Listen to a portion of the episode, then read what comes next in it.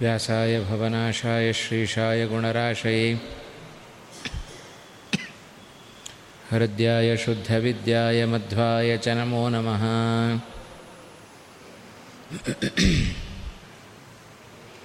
यो विप्रलम्भविपरीतमतिप्रभूतवादान्निरस्य कृतवान् भुवि तत्त्ववादम् सर्वेश्वरो हरिरिति प्रतिपादयन्तम्। आनन्दतीर्थमुनिवर्यमहं नमामि भवति यदनुभावादेडमुकोऽपि वाग्मी जडमतिरपि जन्तुर्जायते प्राज्ञमौलिः। सकलवचनचेतो देवता भारती सा मम वचसि निधत्तां सन्निधिं मानसे च। अनवद्यात्मचारित्र्यं वादिखद्योतभास्करं विद्यामान्यगुरुं वन्दे विद्याविद्योतभास्वरम्। महत्कृतिशतैर्नित्यं विश्वरक्षणदीक्षितान्। विश्वेशतीर्थचरणान् वन्दे विद्यागुरून् मम।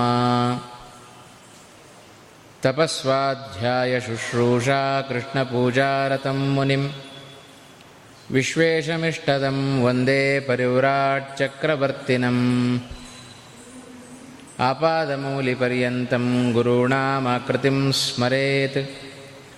तेन विघ्नाः प्रणश्यन्ति सिद्ध्यन्ति च मनोरथाः। पृथ्वीमण्डलमध्यस्थाः पूर्णबोधमतानुगाः। वैष्णवाः विष्णुहृदयाः तान्नमस्ये गुरून् मम श्रीगुरुभ्यो नमः।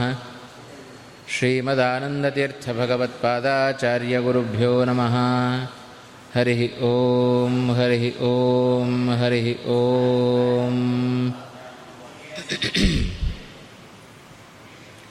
आपदाम् अपहर्तारं दातारं सर्वसम्पदां लोकाभिरामं श्रीरामं भूयो भूयो नमाम्यहम्। राघवो विजयं दद्यात् मम सीतापतिप्रभुः।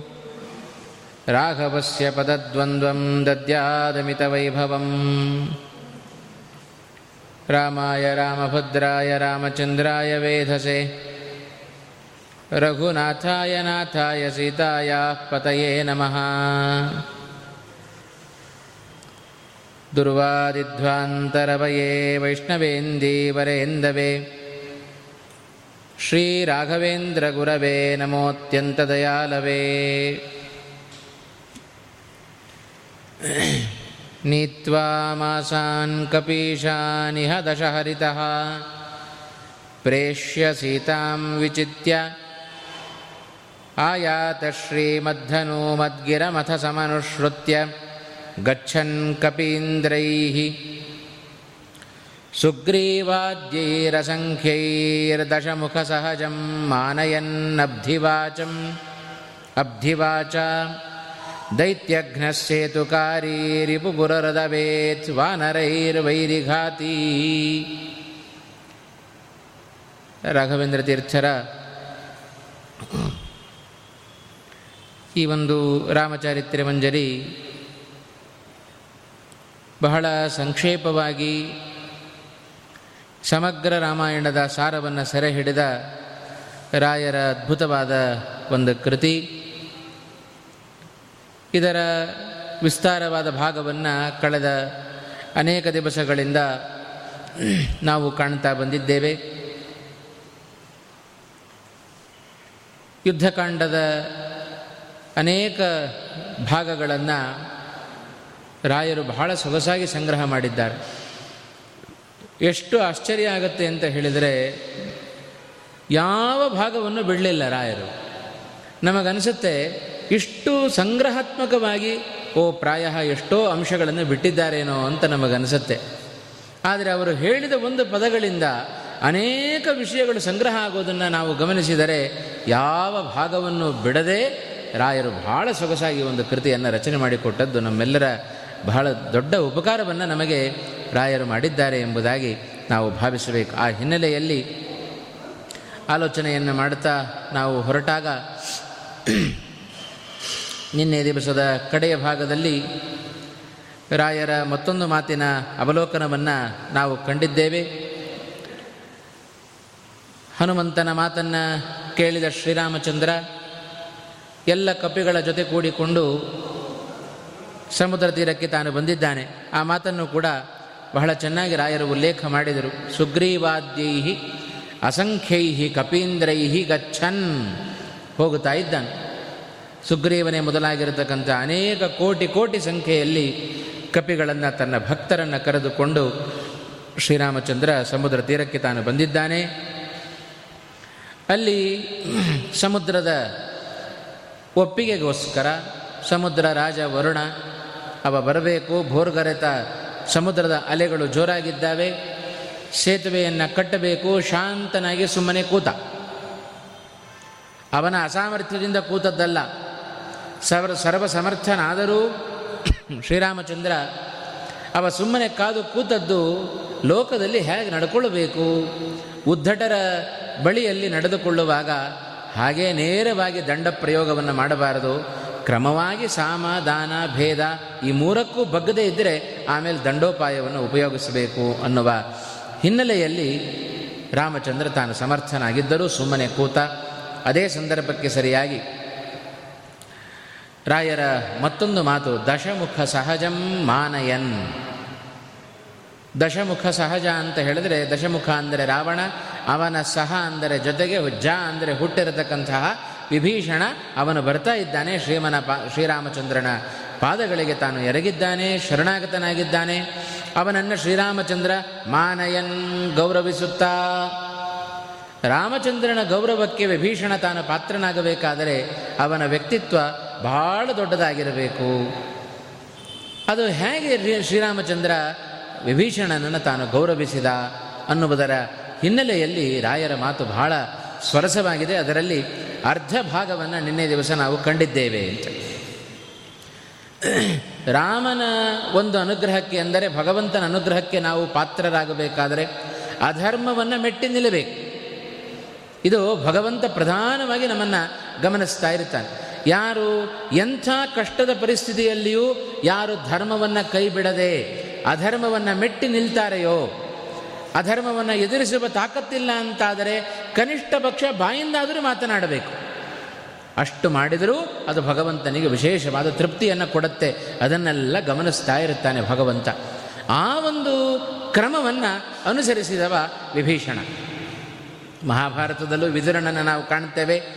ಹಂತ ಹಂತದಲ್ಲಿಯೂ ಅಧರ್ಮವನ್ನು ದುರ್ಯೋಧನಾದಿಗಳನ್ನು ದೈಹಿಕವಾಗಿ ಯುದ್ಧ ಮಾಡಲಿಕ್ಕೆ ಅವನಿಗೆ ಆಗೋದಿಲ್ಲ ಆದರೆ ವಚನೇಕ ದರಿದ್ರತ ಮಾತಾಡಲಿಕ್ಕೇನು ದಾರಿದ್ರ್ಯ ಹಾಗಾಗಿ ಮಾತಿನಿಂದಲಾದರೂ ನಾವು ಅಧರ್ಮವನ್ನು ಮೆಟ್ಟಿ ನಿಲ್ಲಬೇಕು ಅನ್ನೋದನ್ನು ತೋರಿಸಿಕೊಟ್ಟವ ಮಹಾಭಾರತದಲ್ಲಿ ವಿದುರನಾದರೆ ರಾಮಾಯಣದಲ್ಲಿ ವಿಭೀಷಣ ಕೆಲಸವನ್ನು ಮಾಡ್ತಾ ಇದ್ದಾನೆ.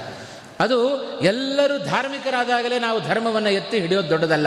ಎಲ್ಲ ಅಧಾರ್ಮಿಕರ ಮುಂದೆ ಧರ್ಮವನ್ನು ಎತ್ತಿ ಹಿಡಿಯೋದಿದೆಯಲ್ಲ? ಅಧರ್ಮವನ್ನು ಮೆಟ್ಟಿ ನಿಲ್ಲೋದಿದೆಯಲ್ಲ? ಅದು ಮಹಾ ದೊಡ್ಡ ಕೆಲಸ. ಆ ಕೆಲಸವನ್ನು ವಿದುರನೂ ಮಾಡಿದ, ವಿಭೀಷಣನೂ ಮಾಡ್ತಾ ಇದ್ದಾನೆ ಯಾಕೆಂದರೆ ಎಲ್ಲ ರಾಮನ ದ್ವೇಷಿಗಳಲ್ಲಿ ಸೇರಿದ್ದಾರೆ. ರಾವಣ, ಇಂದ್ರಜಿತ್, ಕುಂಭಕರ್ಣ, ಅವನ ಸೈನಿಕರು ಅಷ್ಟೂ ಜನ ಇಡೀ ಲಂಕಾಪಟ್ಟಣ ರಾಮನ ವಿರುದ್ಧವಾಗಿದ್ದರೆ, ಅಲ್ಲಿ ಇದ್ದ ಏಕೈಕ ವ್ಯಕ್ತಿ ರಾಮನ ಪರವಾಗಿದ್ದ ವ್ಯಕ್ತಿ ಅವ ವಿಭೀಷಣ. ಅವ ಮಾತನಾಡಿದ ಕೆಲವೊಂದು ಮಾತುಗಳನ್ನು ನಿನ್ನೆ ದಿವಸ ನಾವು ಕಂಡಿದ್ದೇವೆ. ಸಾಕ್ಷಾತ್ ಇಂದ್ರಜಿತು ವಿಭೀಷಣನ ವಿರುದ್ಧವಾಗಿ ಮಾತನಾಡಿದರೆ, ಅವನನ್ನು ಬಾಯಿ ಮುಚ್ಚಿ ಸುಮ್ಮನೆ ಕೂಡಿಸಿದವ ವಿಭೀಷಣ. ಸಣ್ಣ ಬಾಲಕನಾದ ನೀನು ಯಾಕೆ ಬಂದು ಇಲ್ಲಿಗೆ? ಸಭೆಗೆ ಯಾರು ಕರೆಸಿದವರು ನಿನ್ನನ್ನು? ಹೊರಗಾಕರಿ ಇವನನ್ನ ಅಂತ ಹೇಳುತ್ತಾನೆ. ವಿಭೀಷಣ, ಇಂಥ ರಾವಣನ ಎದುರಿಗೆ ಇಷ್ಟು ವಿರಾವೇಶದಿಂದ ವಿರೋಚಿತವಾದ ಮಾತುಗಳನ್ನು ಅವನಿಗೇ ವಿರುದ್ಧವಾಗಿ ಮಾತನಾಡಬೇಕಾದರೆ ಇದು ಸಾಧಾರಣವಾದ ವ್ಯಕ್ತಿತ್ವ ಅಲ್ಲ. ನಿನ್ನೆ ದಿವಸ ನಾವು ಕಂಡಿದ್ದೇವೆ, ಇಂಥ ಒಂದು ಧೈರ್ಯ ಅದು ವಿಭೀಷಣನಿಗೆ ಬರಲಿಕ್ಕೆ ಕಾರಣ, ಅದು ರಾಮಚಂದ್ರನ ಪರವಾಗಿ ನಾನಿದ್ದೇನೆ ಎನ್ನುವ ನಂಬಿಕೆ ಅದೊಂದೇ ಸಾಕಾಯಿತು ವಿಭೀಷಣನಿಗೆ. ಹಾಗೆ ಯಾವಾಗಲೂ ನಮಗೆ ನಾವು ಧರ್ಮದ ಪರವಾಗಿದ್ದರೆ ನಮಗೆ ಹೆದರಿಕೆ ಇಲ್ಲ. ಯಾವತ್ತೂ ಅಪರಾಧ ಮಾಡಿದವರು ಕದ್ದು ಮುಚ್ಚಿ ಓಡಾಡ್ತಾ ಇರ್ತಾರೆ. ಸುಳ್ಳು ಹೇಳಿದವರು ತಪ್ಪಿಸಿಕೊಳ್ಳಿಕ್ಕೆ ಹತ್ತಾರು ಸುಳ್ಳುಗಳನ್ನು ಹೇಳ್ತಾ ಇರ್ತಾರೆ. ಒಂದು ತಪ್ಪು ಮಾಡಿದವರು ಆ ತಪ್ಪನ್ನು ಮುಚ್ಚಾಕೊಳ್ಳಿಕ್ಕೆ ಹತ್ತಾರು ತಪ್ಪುಗಳನ್ನು ಮಾಡ್ತಾ ಇರ್ತಾರೆ. ಆದರೆ ಯಾವ ತಪ್ಪನ್ನು ಮಾಡದೇ ಇದ್ದವ ಧೈರ್ಯವಾಗಿ ತಿರುಗಾಡ್ತಾ ಇರ್ತಾನೆ. ಯಾಕೆ ಹೆದರಬೇಕು? ನಮಗೆ ಜೀವನದಲ್ಲಿ ಸಂತೋಷ ಕೊಡುವ ವಿಚಾರ ಅಂದರೆ ಒಂದೇ. ನಾನು ಎಷ್ಟರ ಮಟ್ಟಿಗೆ ಪ್ರಾಮಾಣಿಕವಾಗಿ ನಡೆದಿದ್ದೇನೆ ಅಂತ ನಮಗೆ ಅನಿಸಿತೋ ಅಷ್ಟು ನಮಗೆ ಸಂತೋಷ. ಹೆಚ್ಚೆಚ್ಚು ನಾವು ಅಧರ್ಮದಲ್ಲಿ ಅಪ್ರಾಮಾಣಿಕರಾಗಿ, ವಂಚಕರಾಗಿ ನಾವು ಜೀವನವನ್ನು ನಡೆಸ್ತಾ ಇದ್ದರೆ ನಮಗೆ ಶಾಂತಿ, ನೆಮ್ಮದಿ ಇದ್ಯಾವುದು ಸಿಗೋದಿಲ್ಲ. ಹೆದರಿಕೆಯಲ್ಲಿ ಬದುಕಬೇಕಾಗತ್ತೆ. ಇದನ್ನು ತೋರಿಸಿಕೊಡ್ತಾ ಇದೆ ರಾಮಾಯಣ ಅಂತ. ಹಾಗಾಗಿ ಇಡೀ ರಾವಣಾದಿಗಳು ಹೆದರಿಕೆಯಿಂದಿದ್ದಾರೆ.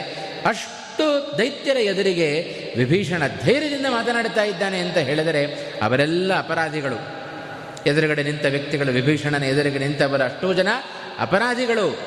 ಅದನ್ನೇ ಹೇಳಿದ ರಾಮಚಂದ್ರ ಏನು ಅಪರಾಧವನ್ನು ಮಾಡಿದ್ದಾನೆ? ನಾವು ಅಪರಾಧ ಮಾಡಿದ್ದೇವೆ. ಹಾಗಾಗಿ ನಾವೇ ಸೀತೆಯನ್ನು ಒಪ್ಪಿಸಿ ಬಿಡೋಣ ನಮ್ಮ ಪಾಪಗಳೆಲ್ಲವೂ ತೊಳೆದು ಹೋಗ್ತವೆ. ಜೀವ ಉಳಿಯತ್ತೆ. ನಾವು ಸುಖವಾಗಿ ಮಕ್ಕಳು ಮಕ್ಕಳ ಜೊತೆಗೆ ಬದುಕಬಹುದು ಅಂತ ಇಷ್ಟು ಎಚ್ಚರಿಕೆಯನ್ನು ಕೊಟ್ಟರೂ ರಾವಣ ಎಚ್ಚೆತ್ತುಕೊಳ್ಳಿಲ್ಲ. ಕೊನೆಗೆ ವಿಭೀಷಣನ ಹಿತ ನುಡಿಗಳು ರಾವಣನಿಗೆ ಬೇಡವಾಯಿತು. ಹೇಳಿಬಿಟ್ಟ ರಾವಣ, ಏನಾದರೂ ಒಂದು ವೇಳೆ ಈ ಸ್ಥಾನದಲ್ಲಿ ನಿನ್ನ ಬಿಟ್ಟು ಬೇರೆ ಯಾರಾದರೂ ಆಗಿದ್ದಿದ್ದರೆ ಈ ಕ್ಷಣದಲ್ಲಿ ಅವರ ಪ್ರಾಣ ದೇಹದಿಂದ ಹೊರಟು ಹೋಗ್ತಾ ಇತ್ತು ಅಂತಂದ. ಅಂದರೆ ಸಂಹಾರ ಮಾಡಿಬಿಡುತ್ತಿದ್ದೆ ಅವರನ್ನು. ನನ್ನ ತಮ್ಮ ಆಗಿದ್ದೆ, ಅದರಿಂದ ನೀನು ಉಳ್ಕೊಂಡಿದ್ದೆ. ಆದ್ದರಿಂದ ನಿನ್ನ ತಮ್ಮನಾಗಿದ್ದೆ ಅದರಿಂದ ಉಳಿಸ್ತಾ ಇದ್ದೇನೆ. ತೊಲಗು ಹೋಗು ಹೊರಗಡೆ ಹೊರಟು ಹೋಗು ನೀನು ಲಂಕಾಪಟ್ಟಣದಿಂದ. ನಮ್ಮ ಬಂಧುಗಳ ಮಧ್ಯದಲ್ಲಿಯೇ ನಮ್ಮ ಶತ್ರುವಾಗಿ ನೀನು ಬೆಳೀತಾ ಇದ್ದಿ. ಹೀಗೆ ಪರಿವರ್ತನೆಯನ್ನು ಕಂಡವ. ಹಿರಣ್ಯಕಶಪು ಕೂಡ ಅಷ್ಟೆ. ಪ್ರಹ್ಲಾದನಿಗೆ ಅವ ಭಗವತ್ಪರವಾಗಿ ಮಾತನಾಡುವ ಪ್ರಹ್ಲಾದನನ್ನು ಕಂಡಾಗ ಹಿರಣ್ಯಕಶಿಪುಗೂ ಇದೇ ಭಾವನೆ ಬಂತು. ನಾನು ಆ ಹರಿಯನ್ನು ನನ್ನ ವೈರಿ ಅಂತ ತಿಳ್ಕೊಂಡಿದ್ದೆ. ಆ ಹರಿಯ ನಿನ್ನ ರೂಪದಲ್ಲಿ ಬಂದುಬಿಟ್ಟಿದ್ದಾನೆ ಅಂತಂತಾನೆ ಪ್ರಹ್ಲಾದನಿಗೆ. ಹಾಗಾಗಿ ಯಾರ್ಯಾರು ಭಗವತ್ಪರವಾಗಿ ನಿಲ್ತಾರೋ ಅವರೆಲ್ಲ ದುಷ್ಟರಿಗೆ ವೈರಿಗಳಂತೆ ಕಾಣುತ್ತಾರೆ. ಪ್ರಹ್ಲಾದ ಹಿರಣ್ಯಕಶಿಪು ಕಂಡದ್ದು ಹಾಗೆ, ರಾವಣನಿಗೆ ವಿಭೀಷಣ ಕಂಡದ್ದು ಹಾಗೆ, ಧೃತರಾಷ್ಟ್ರ ದುರ್ಯೋಧನಾದಿಗಳಿಗೆ ವಿರುದು ವಿದುರ ಕಂಡದ್ದು ಹಾಗೆ. ಇವರೆಲ್ಲ ಧರ್ಮವನ್ನು ಎತ್ತಿ ಹಿಡಿದವರು ಭಗವತ್ಪರವಾಗಿ ನಿಂತವರು, ಇವರೆಲ್ಲರನ್ನ ಮನೆ ಬಿಟ್ಟು ಆಚೆಗಟ್ಟಿದವರು. ರಾವಣ ವಿಭೀಷಣನನ್ನು ಕಳಿಸಿದ ಹಿರಣ್ಯಕಶಿಪು ಪ್ರಹ್ಲಾದನನ್ನು ಸಂಹಾರ ಮಾಡಲಿಕ್ಕೆ ನೋಡಿದ ಧೃತರಾಷ್ಟ್ರ ದುರ್ಯೋಧನಾದಿಗಳು ವಿದುರನನ್ನು ಮನೆ ಬಿಟ್ಟು ಆಚೆಗೆ ಕಳಿಸಿದರು ಅಂತ. ಇದನ್ನೆಲ್ಲ ಗಮನಿಸಿದರೆ ಯಾವತ್ತು ಧರ್ಮ ಬೋಧಕರನ್ನು ಹಿತೈಷಿಗಳನ್ನು, ಜ್ಞಾನಿಗಳನ್ನು, ವೃದ್ಧರನ್ನು ನಮ್ಮ ಬಳಿಯಲ್ಲಿ ಇಟ್ಟುಕೊಂಡು ಭಗವಂತನ ಮಾರ್ಗವಾಗಿ ನಾವು ನಡಿಬೇಕಾದ್ದು ನಮ್ಮೆಲ್ಲರ ಕರ್ತವ್ಯ. ಇವರನ್ನೇನಾದರೂ ನಾವು ದೂರ ಮಾಡಿದರೆ ಇವರುಗಳ ವಂಶಕ್ಕೆ ನಾವು ಸೇರಿಬಿಡುತ್ತೇವೆ, ದೈತ್ಯರ ವಂಶಕ್ಕೆ ನಾವು ಸೇರಿಬಿಡುತ್ತೇವೆ ಅಂತ ಅರ್ಥ. ಹಾಗಾಗಿ ಈ ಮಾತು ಬರುವವರೆಗೆ ವಿಭೀಷಣ ತಾನು ಹೋಗುವ ಪ್ರಯತ್ನ ಮಾಡಲಿಲ್ಲ. ಕೊನೆಯವರೆಗೂ ಧರ್ಮದ ಕಡೆಗೆ ತನ್ನ ನಿಲುವನ್ನು ತೋರಿಸಿದ ವ್ಯಕ್ತಿ ಅವ ವಿಭೀಷಣ. ಕೊನೆಗೆ ಯಾವಾಗ ರಾವಣನ ಬಾಯಿಂದಲೇ ಬಂತೋ ಹೊರಟು ಹೋಗು ನೀನು ಅಂತ ಆಗ ರಾವಣನ ಕಡೆಯಿಂದ ರಾಮನೆಡೆಗೆ ಹೆಜ್ಜೆಯನ್ನು ಹಾಕಿದವ ವಿಭೀಷಣ. ಕೇವಲ ಒಂದೇ ಒಂದು ಮುಹೂರ್ತದಲ್ಲಿ ಬರ್ತಾ ಇದ್ದಾನೆ ರಾಮನ ಬಳಿಗೆ. ಸಮುದ್ರದ ಈಚೆಯ ದಡದಲ್ಲಿದ್ದಾರೆ ಇವರೆಲ್ಲರೂ ಕೂಡ. ರಾಮನ ಬಳಿಗೆ ಬರ್ತಾ ಇದ್ದಾನೆ. ಬಂದು ತನ್ನ ಪರಿಚಯವನ್ನು ಹೇಳಿಕೊಂಡ ವಿಭೀಷಣ, ರಾಮ, ನಾನು ಮತ್ತಾರೂ ಅಲ್ಲ, ಸುಳ್ಳು ಹೇಳಲಿಲ್ಲ ವಿಭೀಷಣ. ಯಾಕೆ ಸುಳ್ಳು ಹೇಳಬೇಕು? ತಪ್ಪನ್ನು ಮಾಡಿದ್ರಲ್ವೋ ಸುಳ್ಳು ಹೇಳೋದು, ಅದನ್ನು ತಪ್ಪಿಸಿಕೊಳ್ಳೋದು? ಧೈರ್ಯವಾಗಿ ಉತ್ತರವನ್ನು ಕೊಡ್ತಾ ಇದ್ದಾನೆ, ನಾನು ರಾವಣನ ತಮ್ಮನೇ. ನಿನ್ನಲ್ಲಿ ಶರಣಾಗತನಾಗುವುದಕ್ಕೋಸ್ಕರ ನಾನು ಬಂದಿದ್ದೇನೆ. ಈ ಒಂದು ಸತ್ಯದ ನಡೆಗೆ, ನೇರವಾದ ನುಡಿಗೆ ರಾಮಚಂದ್ರ ವಿಭೀಷಣನನ್ನು ಗೌರವಿಸಿದ. ಅಂತ ಆ ದಶಮುಖ ಸಹಜಂ ಮಾನಯನ್ನನ್ನುವ ರಾಯರ ಮಾತು ಅದು ಸುಮ್ಮನೆ ಬಂದದ್ದಲ್ಲ ರಾಯರ ಬಾಯಿಂದ. ಏನೋ ಈ ಮಾತನ್ನು ಬಿಟ್ಟು ಮುಂದಕ್ಕೆ ಹೋಗಿಬಿಡ್ಬೋದಾಗಿತ್ತು. ತುಂಬ ಸಣ್ಣ ಕೃತಿಯನ್ನು ನಾನು ರಚನೆ ಮಾಡ್ತಾ ಇದ್ದೇನೆ. ಹಾಗಾಗಿ ಕೆಲವೊಂದು ಅಂಶಗಳನ್ನು ಬಿಟ್ಟುಬಿಡೋಣ ಅಂತ ರಾಯರು ಬಿಡಬಹುದಿತ್ತು. ಆದರೆ ರಾಮಾಯಣದ ಇಡೀ ಪ್ರಸಂಗ ಆಮೂಲಾಗ್ರವಾಗಿ ನಾವು ಗಮನಿಸಿದರೆ ರಾಮಾಯಣದ ಹೆಜ್ಜೆ ಹೆಜ್ಜೆಗೂ ರಾಮನ ವ್ಯಕ್ತಿತ್ವ, ಹನುಮಂತನ ವ್ಯಕ್ತಿತ್ವ, ಸೀತೆಯ ವ್ಯಕ್ತಿತ್ವ ಎಲ್ಲವೂ ನಮಗೆ ಎದ್ದು ತೋರುತ್ತೆ. ಒಂದು ಅಂಶವನ್ನು ಬಿಟ್ಟು ಬಿಟ್ಟರೆ ಅದನ್ನು ಅಪರಾಧ ಅಂತ ತಿಳ್ಕೊಂಡ್ರು. ಹಾಗಾಗಿ ಹೇಳೋದು ಸ್ವಲ್ಪ ಮಾತುಗಳಲ್ಲಿ ಹೇಳಿದರು ಅದನ್ನು ಎಲ್ಲ ವಿಚಾರವನ್ನು ಹೇಳುವಂತೆ ಅವನ ಅನುಗ್ರಹವೇ ಸಿಗಲಿ ಅಂತ ಆ ರಾಮನ ಆರಾಧಕರಾದ ರಾಯರು ಯಾವ ವಿಷಯಗಳನ್ನು ಬಿಡದೆ ಅಷ್ಟೂ ವಿಷಯಗಳನ್ನು ನಮ್ಮ ಮುಂದೆ ಇಟ್ಟಿದ್ದಾರೆ ಅಂತ. ನಿಜವಾಗಲೂ ಹೌದು, ವಿಭೀಷಣನನ್ನು ಗೌರವಿಸಿದ ಶ್ರೀರಾಮಚಂದ್ರ ಯಾಕೆ ಗೌರವಿಸಿದ? ಅದನ್ನು ಹೇಳಲಿಲ್ಲ. ಗೌರವಿಸಿದ್ದನ್ನು ಮಾತ್ರ ಹೇಳಿದರು. ಯಾಕೆ ಅಂತ ನಿಮಗೆ ಪ್ರಶ್ನೆ ಬಂತೋ? ಒಳ ಹೊಕ್ರಿ ರಾಮಾಯಣದ ಒಳಗೆ. ಆಗ ರಾಮನ ಔದಾರ್ಯ, ರಾಮನ ಉದಾತ್ತವಾದ ಗುಣಗಳು, ವಿಭೀಷಣ ವ್ಯಕ್ತಿತ್ವ ಇವೆಲ್ಲವೂ ತಿಳಿಯುತ್ತೆ. ಆ ಪ್ರಯತ್ನವನ್ನು ರಾಯರು ನಮಗೆ ಬಿಟ್ಟಿದ್ದಾರೆ. ಆ ಪ್ರಯತ್ನವನ್ನು ಸ್ವಲ್ಪ ಮಟ್ಟಿಗೆ ಈ ಒಂದು ಸಮಯದಲ್ಲಿ ನಾವು ಸಾಧಿಸ್ತಾ ಇದ್ದೇವಲ್ಲ, ಇದೇ ನಮ್ಮ ದೊಡ್ಡ ಹಿರಿತನ ಎಂಬುದಾಗಿ ನಾವು ಭಾವಿಸಬೇಕು. ಹೀಗೆ ಶರಣಾಗತನಾಗಿ ಶ್ರೀರಾಮಚಂದ್ರನ ಬಳಿಗೆ ಬಂದಿದ್ದಾನೆ. ಕಾಲಿಗೆ ನಮಸ್ಕಾರವನ್ನು ಮಾಡಿದ್ದಾನೆ ವಿಭೀಷಣ. ಆದರೆ ಅಲ್ಲಿ ಕೇವಲ ಶ್ರೀರಾಮಚಂದ್ರ ಒಬ್ಬನೇ ಇದ್ದದ್ದಲ್ಲ. ಅನೇಕ ಜನ ಸುಗ್ರೀವನೇ ಮೊದಲಾಗಿರತಕ್ಕಂಥ ಎಲ್ಲ ಕವಿಗಳು ಅಲ್ಲಿದ್ದಾರೆ. ರಾಮಚಂದ್ರನ ಆ ಉದಾತ್ತವಾದ ಮನೋಭಾವವನ್ನು ಈ ಸಂದರ್ಭದಲ್ಲಿ ನಾವು ಗಮನಿಸಬೇಕು. ಅಲ್ಲಿ ನೆರೆದಿರತಕ್ಕಂಥ ಸುಗ್ರೀವನೇ ಮೊದಲಾದ ಎಲ್ಲ ಕವಿಗಳು ಹೇಳ್ತಾ ಇದ್ದಾರೆ, ರಾಮ, ಇವನ ಮಾತಿನಲ್ಲಿ ನಮಗೆ ನಂಬಿಕೆ ಬರ್ತಾ ಇಲ್ಲ ಅಂತ. ಯಾಕೆಂದರೆ, ವಿಭೀಷಣ ಹೇಳಿ ಕೇಳಿ ರಾವಣನ ತಮ್ಮ, ಅವರ ಪರವಾಗಿ ಅವರ ವಿರುದ್ಧವಾಗಿ ಇವತ್ತು ಹೋರಾಟವನ್ನು ಮಾಡಲಿಕ್ಕೆ ನಾವು ಹೊರಟಿದ್ದೇವೆ. ಹಾಗಿರುವಾಗ ಸುಗ್ರೀವನಿಗೆ ಸಂಶಯ ಬಂತು. ಇವನ ಮೇಲೆ ಸ್ವಲ್ಪ ಸಂಶಯ ಬಂತು. ಅದಕ್ಕೇನು ಮಾಡಿದ ಶ್ರೀರಾಮಚಂದ್ರ?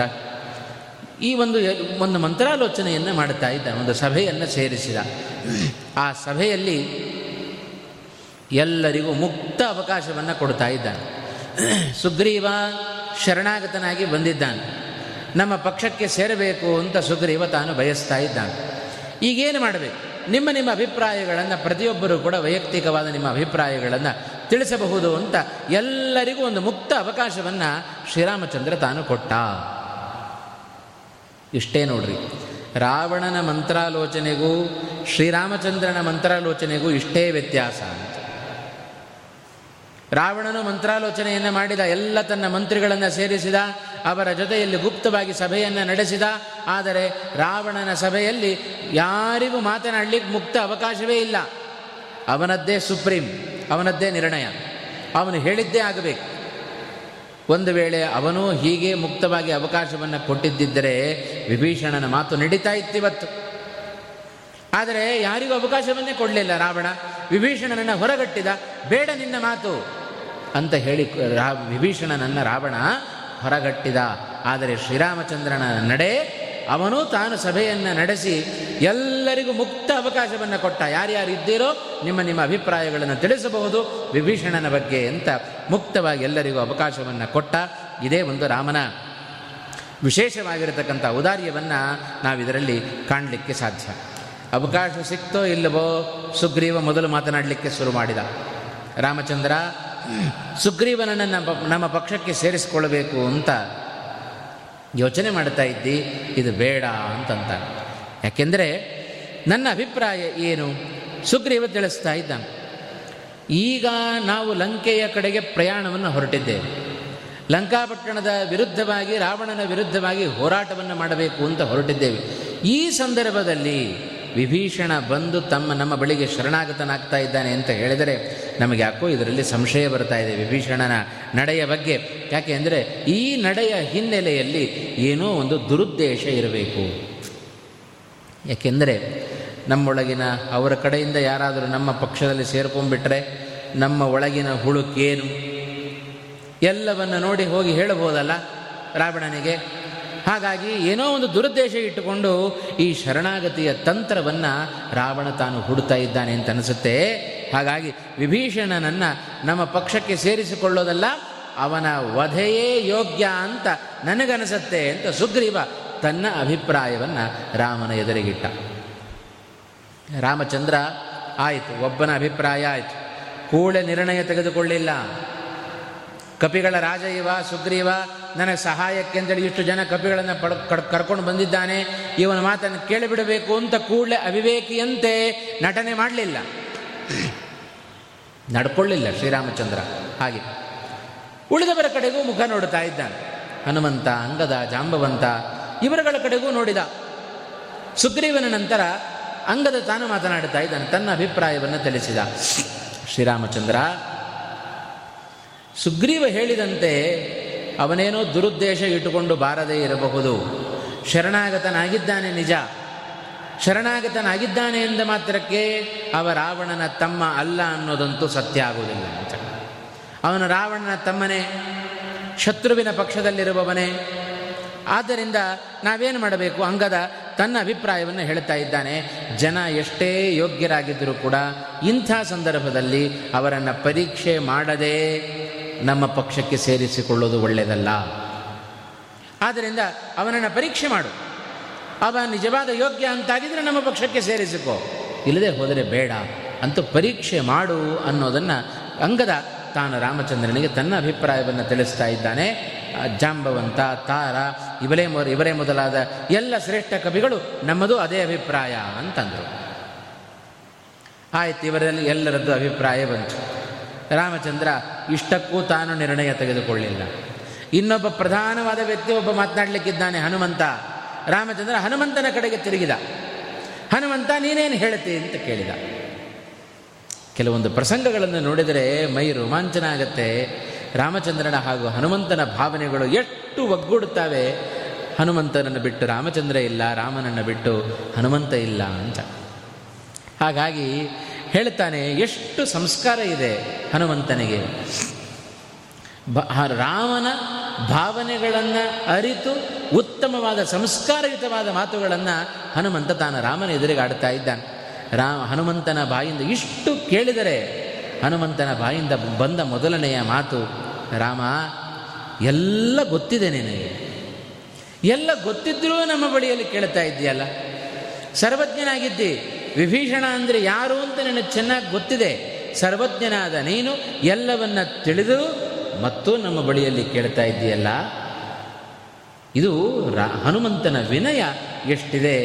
ಹೇಗೆ ರಾಮನ ಬಳಿಯಲ್ಲಿ ಹನುಮಂತ ತಾನು ನಡೆದುಕೊಳ್ಳುತ್ತಾ ಇದ್ದ ಅನ್ನೋದನ್ನು ಬಹಳ ಚೆನ್ನಾಗಿ ಸಂದರ್ಭದಲ್ಲಿ ನಾವು ಅರ್ಥ ಮಾಡಿಕೊಳ್ಳಿಕ್ಕೆ ಸಾಧ್ಯತೆ ಇದೆ. ಎಲ್ಲ ನಿನಗೆ ಗೊತ್ತಿದೆ. ನಿನಗೆ ಗೊತ್ತಿದ್ದು ನಾನು ಮಾತನಾಡಿದರೆ ಅದು ತಪ್ಪಾಗತ್ತೆ. ಆದರೂ ನೀನು ಕೇಳ್ತಾ ಇದ್ದಿ. ನೀನು ಕೇಳುವಾಗ ಉತ್ತರ ಕೊಡದೇ ಇದ್ದರೆ ಅದು ನನ್ನ ಧಾರ್ಷ್ಟ್ಯ ಆದೀತು. ಅದಕ್ಕೆ ನಾನು ಉತ್ತರ ಕೊಡ್ತೇನೆ ಕೇಳು, ನನ್ನ ಅಭಿಪ್ರಾಯವನ್ನು ಹೇಳ್ತೇನೆ ಕೇಳು ಅಂತ ಎಲ್ಲ ಕಪಿಗಳಿಗೆ, ಜಾಂಬವಂತ ಮೊದಲಾದವರಿಗೆ ಕೇಳುವಂತೆ ಹನುಮಂತ ತನ್ನ ಅಭಿಪ್ರಾಯಗಳನ್ನು ತಿಳಿಸ್ತಾ ಇದ್ದಾನೆ. ಎಷ್ಟು ಸೊಗಸಾದ ಅಭಿಪ್ರಾಯ. ಯಾಕೆಂದರೆ ವಿಭೀಷಣ ಅಂದರೆ ಏನು ಅಂತ ಮೊದಲೇ ಗೊತ್ತಿತ್ತು ಹನುಮಂತನಿಗೂ. ಹಾಗಾಗಿಯೇ ಹನುಮಂತನ ಅನುಗ್ರಹಕ್ಕೆ ಮೊದಲೇ ಪಾತ್ರನಾಗಿದ್ದಾನೆ. ಈಗ ರಾಮನ ಅನುಗ್ರಹಕ್ಕೆ ಪಾತ್ರನಾಗಲಿಕ್ಕೆ ಬಂದಿದ್ದಾನೆ ವಿಭೀಷಣ. ಇದರಿಂದಲೂ ನಮಗೊಂದು ಲೋಕಕ್ಕೆ ಸಂದೇಶ ಸಿಕ್ಕಿತು. ಸಾಧನೆಯ ಮಾರ್ಗದಲ್ಲಿ ಸಾಗಿದವರಿಗೆ ನೇರವಾಗಿ ಮೊದಲು ಭಗವಂತನ ಅನುಗ್ರಹ ಅಲ್ಲ, ಮೊದಲು ವಾಯುದೇವರ ಅನುಗ್ರಹ ಮಾಡಿದರೆ ಆಮೇಲೆ ಭಗವಂತನ ಅನುಗ್ರಹ. ಇಲ್ಲದೆ ಹೋದರೆ ಇಲ್ಲ. ಹಾಗಾಗಿ ಮೊದಲು ಲಂಕಾಪಟ್ಟಣಕ್ಕೆ ಹೋದಾಗ ವಿಭೀಷಣನನ್ನು ಭೇಟಿಯಾಗಿ ಅವನ ಮನಸ್ಸನ್ನು ಅರಿತ ಹನುಮಂತ ಭಕ್ತನಾದ ಸಾತ್ವಿಕ ಗುಣದ ಪ್ರತೀಕನಾದ ವಿಭೀಷಣನ ಮನೆಯನ್ನು ಸುಡಲಿಲ್ಲ.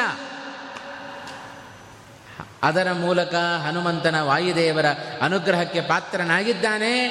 ವಾಯುದೇವರು ರಾಮಚಂದ್ರನ ಎದುರುಗಡೆ ತಂದು ನಿಲ್ಲಿಸ್ತಾ ಇದ್ದಾರೆ. ಈಗ ಇವನನ್ನು ಸ್ವೀಕಾರ ಮಾಡುವಂತ ರಾಯರು ಹೇಳ್ತಾ ಇದ್ದಾರೆ. ವಿಭಿ ಹನುಮಂತ ತಾನು ಹೇಳ್ತಾ ಇದ್ದಾನೆ. ಇದನ್ನೇ ರಾಯರು ತಮ್ಮ ಪ್ರ ಗದ್ಯದಲ್ಲಿ ಹೇಳುವಾಗ ಹೇಳ್ತಾರೆ. ದೂನಂ ದೀನಂ ಅನಾಥಂ ಶರಣಾಗತಂ ಏನಂ ಉದ್ಧರ ಅಂತ ಪ್ರಾಣದೇವರು ಹೇಳಬೇಕು ಪ್ರತಿಯೊಬ್ಬರ ಬಳಿಗೆ. ಅಂಥವರನ್ನು ಮಾತ್ರ ಭಗವಂತ ಉದ್ಧಾರ ಮಾಡುತ್ತಾನೆ ಎಂದ ಇದೇ ರಾಯರು ತಮ್ಮ ಗ್ರಂಥದಲ್ಲಿ ವಾಯುದೇವರ ಬಗ್ಗೆ ಹೇಳಿಕೊಂಡ ಮಾತು. ಹಾಗಾಗಿ ಭಗವಂತನ ಅನುಗ್ರಹ ಆಗಬೇಕು ಅಂತಾದರೆ ನಾವು ನೇರವಾಗಿ ಭಗವಂತನ ಬಳಿಗೆ ಹೋಗ್ತೇವೆ ಅಂದರೆ ಆಗೋದಿಲ್ಲ. ಅದಕ್ಕೋಸ್ಕರ ನಾವು ಯಾವುದೇ ಒಂದು ಪ್ರಧಾನವಾದ ಧಾರ್ಮಿಕ ಕಾರ್ಯಗಳನ್ನು ಮಾಡುವಾಗ, ಸಂಕಲ್ಪ ಮಾಡುವಾಗ ಆಗಲಿ, ಅಥವಾ ಕೃಷ್ಣಾರ್ಪಣ ಬಿಡುವಾಗಲಿ ಏನಂತ ಬಿಡುತ್ತೇವೆ? ಸಂಕಲ್ಪ ಮಾಡುವಾಗ ಕೇವಲ ಲಕ್ಷ್ಮೀನಾರಾಯಣ ಪ್ರೀತ್ಯರ್ಥಂ ಅಂತ ಹೇಳೋದಿಲ್ಲ. ಭಾರತೀ ರಮಣ ಮುಖ್ಯ ಪ್ರಾಣಾಂತರ್ಗತ ನಾರಾಯಣ ಪ್ರೀತ್ಯರ್ಥಂ ಅಂತ ಹೇಳುತ್ತೆ. ಹಾಗೆ ಕೊನೆಯಲ್ಲಿ ಕೃಷ್ಣಾರ್ಪಣ ಬಿಡುವಾಗಲೂ ಹಾಗೆ ಭಾರತೀ ರಮಣ ಮುಖ್ಯ ಪ್ರಾಣಾಂತರ್ಗತ ನಾರಾಯಣ ಪ್ರಿಯತಾಂ. ನಮ್ದು ಏನಿದ್ರು ಥ್ರೂ ವಾಯುದೇವರ ಮೂಲಕವೇ ಹೋಗಬೇಕು ಭಗವಂತನ ಬಳಿಗೆ. ನೇರವಾಗಿ ಹೋದರೆ ಭಗವಂತ ಸ್ವೀಕಾರ ಮಾಡೋದಿಲ್ಲ. ಯಾಕೆಂದರೆ ಮೊದಲು ಅವರ ಅನುಗ್ರಹ ಪಡ್ಕೊಂಬರ್ರಿ ಅವರ ಅನುಗ್ರಹ ಮಾಡಿದರೋ ನನಗೆ ಹಂಡ್ರೆಡ್ ಪರ್ಸೆಂಟ್ ಖಾತ್ರಿ. ನೀವು ನನ್ನ ಭಕ್ತರು ಎಂಬುದಾಗಿ ವಾಯುದೇವರ ಬಳಿಯಲ್ಲಿ ಯಾವ ಇನ್ಫ್ಲುಯೆನ್ಸು ನಡೆಯೋದಿಲ್ಲ ಅಂತ. ಏನೋ ಅಲ್ಪ ಸ್ವಲ್ಪ ಭಕ್ತಿ ಮಾಡಿದ್ದೇನೆ. ನನ್ನನ್ನು ಕರ್ಕೊಂಬಿಡ್ರಿ ನನಗೆ ಮೋಕ್ಷ ಕೊಟ್ಟುಬಿಡ್ರಿ ತೊಗೊಂಡು ಹೋಗಿ ಭಗವಂತನ ಎದುರಿಗೆ ನಿಲ್ಲಿಸಿಬಿಡ್ರಿ, ನಿಮಗೊಂದು ಸ್ವಲ್ಪ ಏನಾದರೂ ಕೊಟ್ಟು ಬಿಡುತ್ತೇನೆ ಅಂತಂದರೆ ಅದಕ್ಕೆಲ್ಲ ಬಗ್ಗದ ಮಾತು. ಕೊಡ್ರಿ, ನನಗೆ ಬೇಡ ಅಂತ ಹೇಳೋದಿಲ್ಲ. ಭಗವಂತನಲ್ಲಿ ಭಕ್ತಿಯನ್ನು ಹೇರಳವಾಗಿ ಕೊಡ್ರಿ. ನೀವು ಎಷ್ಟೆಷ್ಟು ಭಕ್ತಿ ಕೊಡುತ್ತೀರೋ ಅಷ್ಟಷ್ಟು ಬೇಗ ಕರ್ಕೊಂಡು ಹೋಗ್ತೇನೆ ಅಂತಂತಾರೆ ವಾಯುದೇವರು ಅಂತ. ಇದು ಆ ಹನುಮಂತನ ನಡೆಯ ಹಿನ್ನೆಲೆಯನ್ನು ನಾವು ಅರ್ಥ ಮಾಡಿಕೊಳ್ಳಬೇಕು. ಹಾಗಾಗಿ ಹನುಮಂತನ ಅಭಿಪ್ರಾಯ ಏನಿದೆ, ಅದು ಜಗತ್ತಿಗೆ ಗೊತ್ತಾಗಬೇಕು. ಹನುಮಂತನ ನಿಜವಾದ ವ್ಯಕ್ತಿತ್ವ ಏನು ಅಂತ ಜಗತ್ತಿಗೆ ತೋರಿಸಬೇಕು ಅಂತ ಶ್ರೀರಾಮಚಂದ್ರ. ರಾಮಚಂದ್ರನ ವ್ಯಕ್ತಿತ್ವ ಏನು ಅಂತ ತೋರಿಸಬೇಕು ಅಂತ ಹನುಮಂತ. ಇವರಿಬ್ಬರ ಪೈಪೋಟು. ಸರ್ವೋತ್ತಮತ್ವವನ್ನು ಸಾರಬೇಕು ಅಂತ ಪ್ರಾಣದೇವರು ಜೀವೋತ್ತಮತ್ವವನ್ನು ಸಾರಬೇಕು ಅಂತ ಸರ್ವೋತ್ತಮನಾದ ಭಗವಂತ. ಹಾಗಾಗಿ ಪರಸ್ಪರ ಒಬ್ಬರೊಬ್ಬರು ಒಬ್ಬರನ್ನೊಬ್ಬರು ಬಿಟ್ಟುಕೊಡೋದಿಲ್ಲ ಅಂತ. ಹಾಗಾಗಿ ಆ ರಾಮನ ವ್ಯಕ್ತಿತ್ವ ಉದಾತ್ತವಾದ ಮನೋಭಾವನೆ ಬಹಳ ಚೆನ್ನಾಗಿ ಮುಂದೆ ಬರಲಿಕ್ಕಿದೆ. ಅದನ್ನು ಎತ್ತಿ ಹಿಡಬೇಕು, ಜಗತ್ತಿಗೆ ತೋರಿಸಬೇಕು. ಆ ಕೆಲಸವನ್ನು ಹನುಮಂತ ತಾನು ಮಾಡ್ತಾ ಇದ್ದಾನೆ. ಎಲ್ಲ ಗೊತ್ತಿದ್ದರೂ ಶ್ರೀರಾಮಚಂದ್ರ ನಮ್ಮ ಬಳಿಯಲ್ಲಿ ಕೇಳ್ತಾ ಇದ್ದೀಯಲ್ಲಪ್ಪ. ಆದರೂ ನೀನು ಕೇಳ್ತಾ ಇದ್ದಿ ಅಂತ ನಾನು ಹೇಳ್ತೇನೆ. ವಿಭೀಷಣನನ್ನು ನಮ್ಮ ಪಕ್ಷಕ್ಕೆ ತೆಗೆದುಕೋ, ಇದು ಸರಿಯಾದ ನಿರ್ಣಯ ಅಂತ ಹೇಳ್ತಾನೆ. ಯಾಕೆ ಅಂತ ಕೇಳಿದ ರಾಮ, ಇಷ್ಟು ಜನ ವಿರೋಧ ಮಾಡಬೇಕಾದರೆ ನೀನೊಬ್ಬ ಸೇರಿಸಿಕೊ ಅಂತ ಹೇಳ್ತಾ ಇದ್ದಿ. ಯಾಕೆ? ಇವರಿಗೆಲ್ಲ ಅರ್ಥ ಆಗಬೇಕಲ್ಲ? ಬಿಡಿಸಿ ಹೇಳೋದನ್ನು ಅಂತ ಹೇಳ್ತಾನೆ ಶ್ರೀರಾಮಚಂದ್ರ. ಆಗ ಹನುಮಂತ ವಿಭೀಷಣನ ಬಗ್ಗೆ ಹೇಳ್ತಾ ಇದ್ದಾನೆ. ವಿಭೀಷಣ ಅವ ಸಾಧಾರಣ ಅಲ್ಲ. ವಿಭೀಷಣ ಇವರೆಲ್ಲರೂ ಏನು ಹಿರಿಯರು ಆಕ್ಷೇಪ ಮಾಡ್ತಾ ಇದ್ದಾರೆ, ಈ ಆಕ್ಷೇಪವೇ ತಪ್ಪು ಅಂತಂದುಬಿಟ್ಟ. ವಿಭೀಷಣ ರಾವಣನ ರಾವಣನ ತಮ್ಮ ಹೌದು. ಆದರೆ ಮಹಾವಿವೇಕಿ, ಧಾರ್ಮಿಕ, ನಿನ್ನಲ್ಲಿ ಮಹಾಭಕ್ತಿ ಉಳ್ಳವನಾಗಿದ್ದಾನೆ ವಿಭೀಷಣ ವಿವೇಕಿ ಆದ್ದರಿಂದ ಒಂದು ಕಡೆ ರಾವಣನನ್ನು ಗಮನಿಸಿದ, ಮತ್ತೊಂದು ಕಡೆ ರಾಮನನ್ನು ಗಮನಿಸಿದ್ದಾನೆ. ರಾಮ, ರಾವಣ ಇಬ್ಬರನ್ನು ನೋಡಿದ್ದಾನೆ. ರಾವಣನಲ್ಲಿರುವ ದುರ್ನಡತೆ ಅವನ ಧಾರ್ಷ್ಟ್ಯ, ಅಧರ್ಮ ಇವುಗಳನ್ನೂ ಕಂಡಿದ್ದಾನೆ. ರಾಮ, ನಿನ್ನಲ್ಲಿರುವ ಸದ್ಗುಣ, ಸದ್ವರ್ತನೆ ಇವುಗಳನ್ನೂ ವಿಭೀಷಣ ತಾನು ಕಂಡಿದ್ದಾನೆ. ಇವೆರಡರಲ್ಲಿ ಯಾವುದು ಸೂಕ್ತ ಅಂತ ಆಲೋಚನೆಯನ್ನ ಮಾಡಿ ರಾವಣನ ಅಧರ್ಮ, ಅಧಾರ್ಮಿಕತನೆಯನ್ನು ಹೊರಗಟ್ಟಿ ಸದ್ಗುಣ, ಸದ್ವರ್ತನೆಗಳನ್ನು ಹೊಂದಿದ ನಿನ್ನ ಬಳಿಯಲ್ಲಿ ಬಂದಿದ್ದಾನಪ್ಪ ಶ್ರೀರಾಮಚಂದ್ರ. ಹಾಗಾಗಿ ಇವ ಬಂದ ಉದ್ದೇಶ, ಅದು ಸದುದ್ದೇಶದಿಂದ ಬಂದಿದ್ದಾನೆ, ನಿಜವಾಗಲೂ ಶರಣಾಗತನಾಗ್ತಾ ಇದ್ದಾನೆ. ಹಾಗಾಗಿ ವಿಭೀಷಣನನ್ನು ವಾಪಸ್ ಕಳಿಸಬೇಡ, ನಿನ್ನ ಪಕ್ಷಕ್ಕೆ ಸೇರಿಸಿಕೋ. ಹೀಗೆ ಹನುಮಂತ ತಾನು ಉತ್ತರವನ್ನು ಕೊಡ್ತಾ ಇದ್ದಾನೆ. ಬಹಳ ಒಳ್ಳೆ ಮಾತನ್ನು ಹೇಳಿದ. ನತ್ವಸ್ಯ ಬ್ರುವತೋ ಜಾತು, ಲಕ್ಷ್ಯತೆ ದುಷ್ಟಭಾವತ, ಪ್ರಸನ್ನಂ ವದನಂಚಾಪಿ, ತಸ್ಮಾನ್ ಮೇ ನಾಸ್ತಿ ಸಂಶಯ. ವಿಭೀಷಣನ ಮೇಲೆ ನನಗೆ ಸಂಶಯ ಬರ್ತಾ ಇಲ್ಲ. ಯಾಕೆ ಗೊತ್ತಾ? ಅದಕ್ಕೆ ಮತ್ತೊಂದು ಕಾರಣ ಇದೆ. ಏನಾದರೂ ಒಂದು ವೇಳೆ ಇವ ಸುಗ್ರೀವ ಹೇಳಿದ ಹಾಗೇನೆ ದುರುದ್ದೇಶವನ್ನು ಇಟ್ಟುಕೊಂಡೇ ಬಂದಿದ್ದರೆ ಏನಾಗ್ತಿತ್ತು ಗೊತ್ತೋ? ಇವ ನಿನ್ನ ಬಳಿಯಲ್ಲಿ ಮಾತನಾಡುತ್ತಾ ಇದ್ದಾನೆ. ನೀನು ಯಾರು? ಅದರ ಅರಿವಿದೆ ವಿಭೀಷಣನಿಗೆ. ದುರಂತ ಶಕ್ತಿ. ಯಾಕೆ ಅಂದರೆ ನಿನ್ನ ದೂತ ಒಬ್ಬ ನಾನು ಹೋಗಿಯೇ ಇಡೀ ಲಂಕಾಪಟ್ಟಣವನ್ನು ನಾನು ಧ್ವಂಸ ಮಾಡಿ ಬಂದಿದ್ದೇನೆ. ಅದರ ಅರಿವು ಬಹಳ ಚೆನ್ನಾಗಿರುತ್ತೆ. ಏನು ದೂತನ ಪರಾಕ್ರಮವೇ ಇಷ್ಟಿರಬೇಕಾದ್ರೆ ಇನ್ನು ಸ್ವಾಮಿಯ ಪರಾಕ್ರಮ ಎಷ್ಟಿರಬೇಡ. ಇದರ ಅರಿವು ಚೆನ್ನಾಗಿರುತ್ತೆ. ದುರಂತ ವಿಕ್ರಮ ನೀನು ಅಂತ ಚೆನ್ನಾಗಿ ಗೊತ್ತು ವಿಭೀಷಣನಿಗೆ. ಆದರೂ ನಿನ್ನ ಎದುರಿಗೆ ನಿಂತು ಮಾತನಾಡ್ತಾ ಇದ್ದಾನೆ ಅಂತ ಆದರೆ ಇವನಲ್ಲಿ ಏನಾದರೂ ದುರುದ್ದೇಶ ಇದ್ದಿದ್ದರೆ ಇವನ ಮಾತುಗಳು ಸ್ಪಷ್ಟವಾಗಿ ಬರ್ತಾ ಇರಲಿಲ್ಲ. ಮಾತು ತೊದಲ್ತಾ ಇತ್ತು.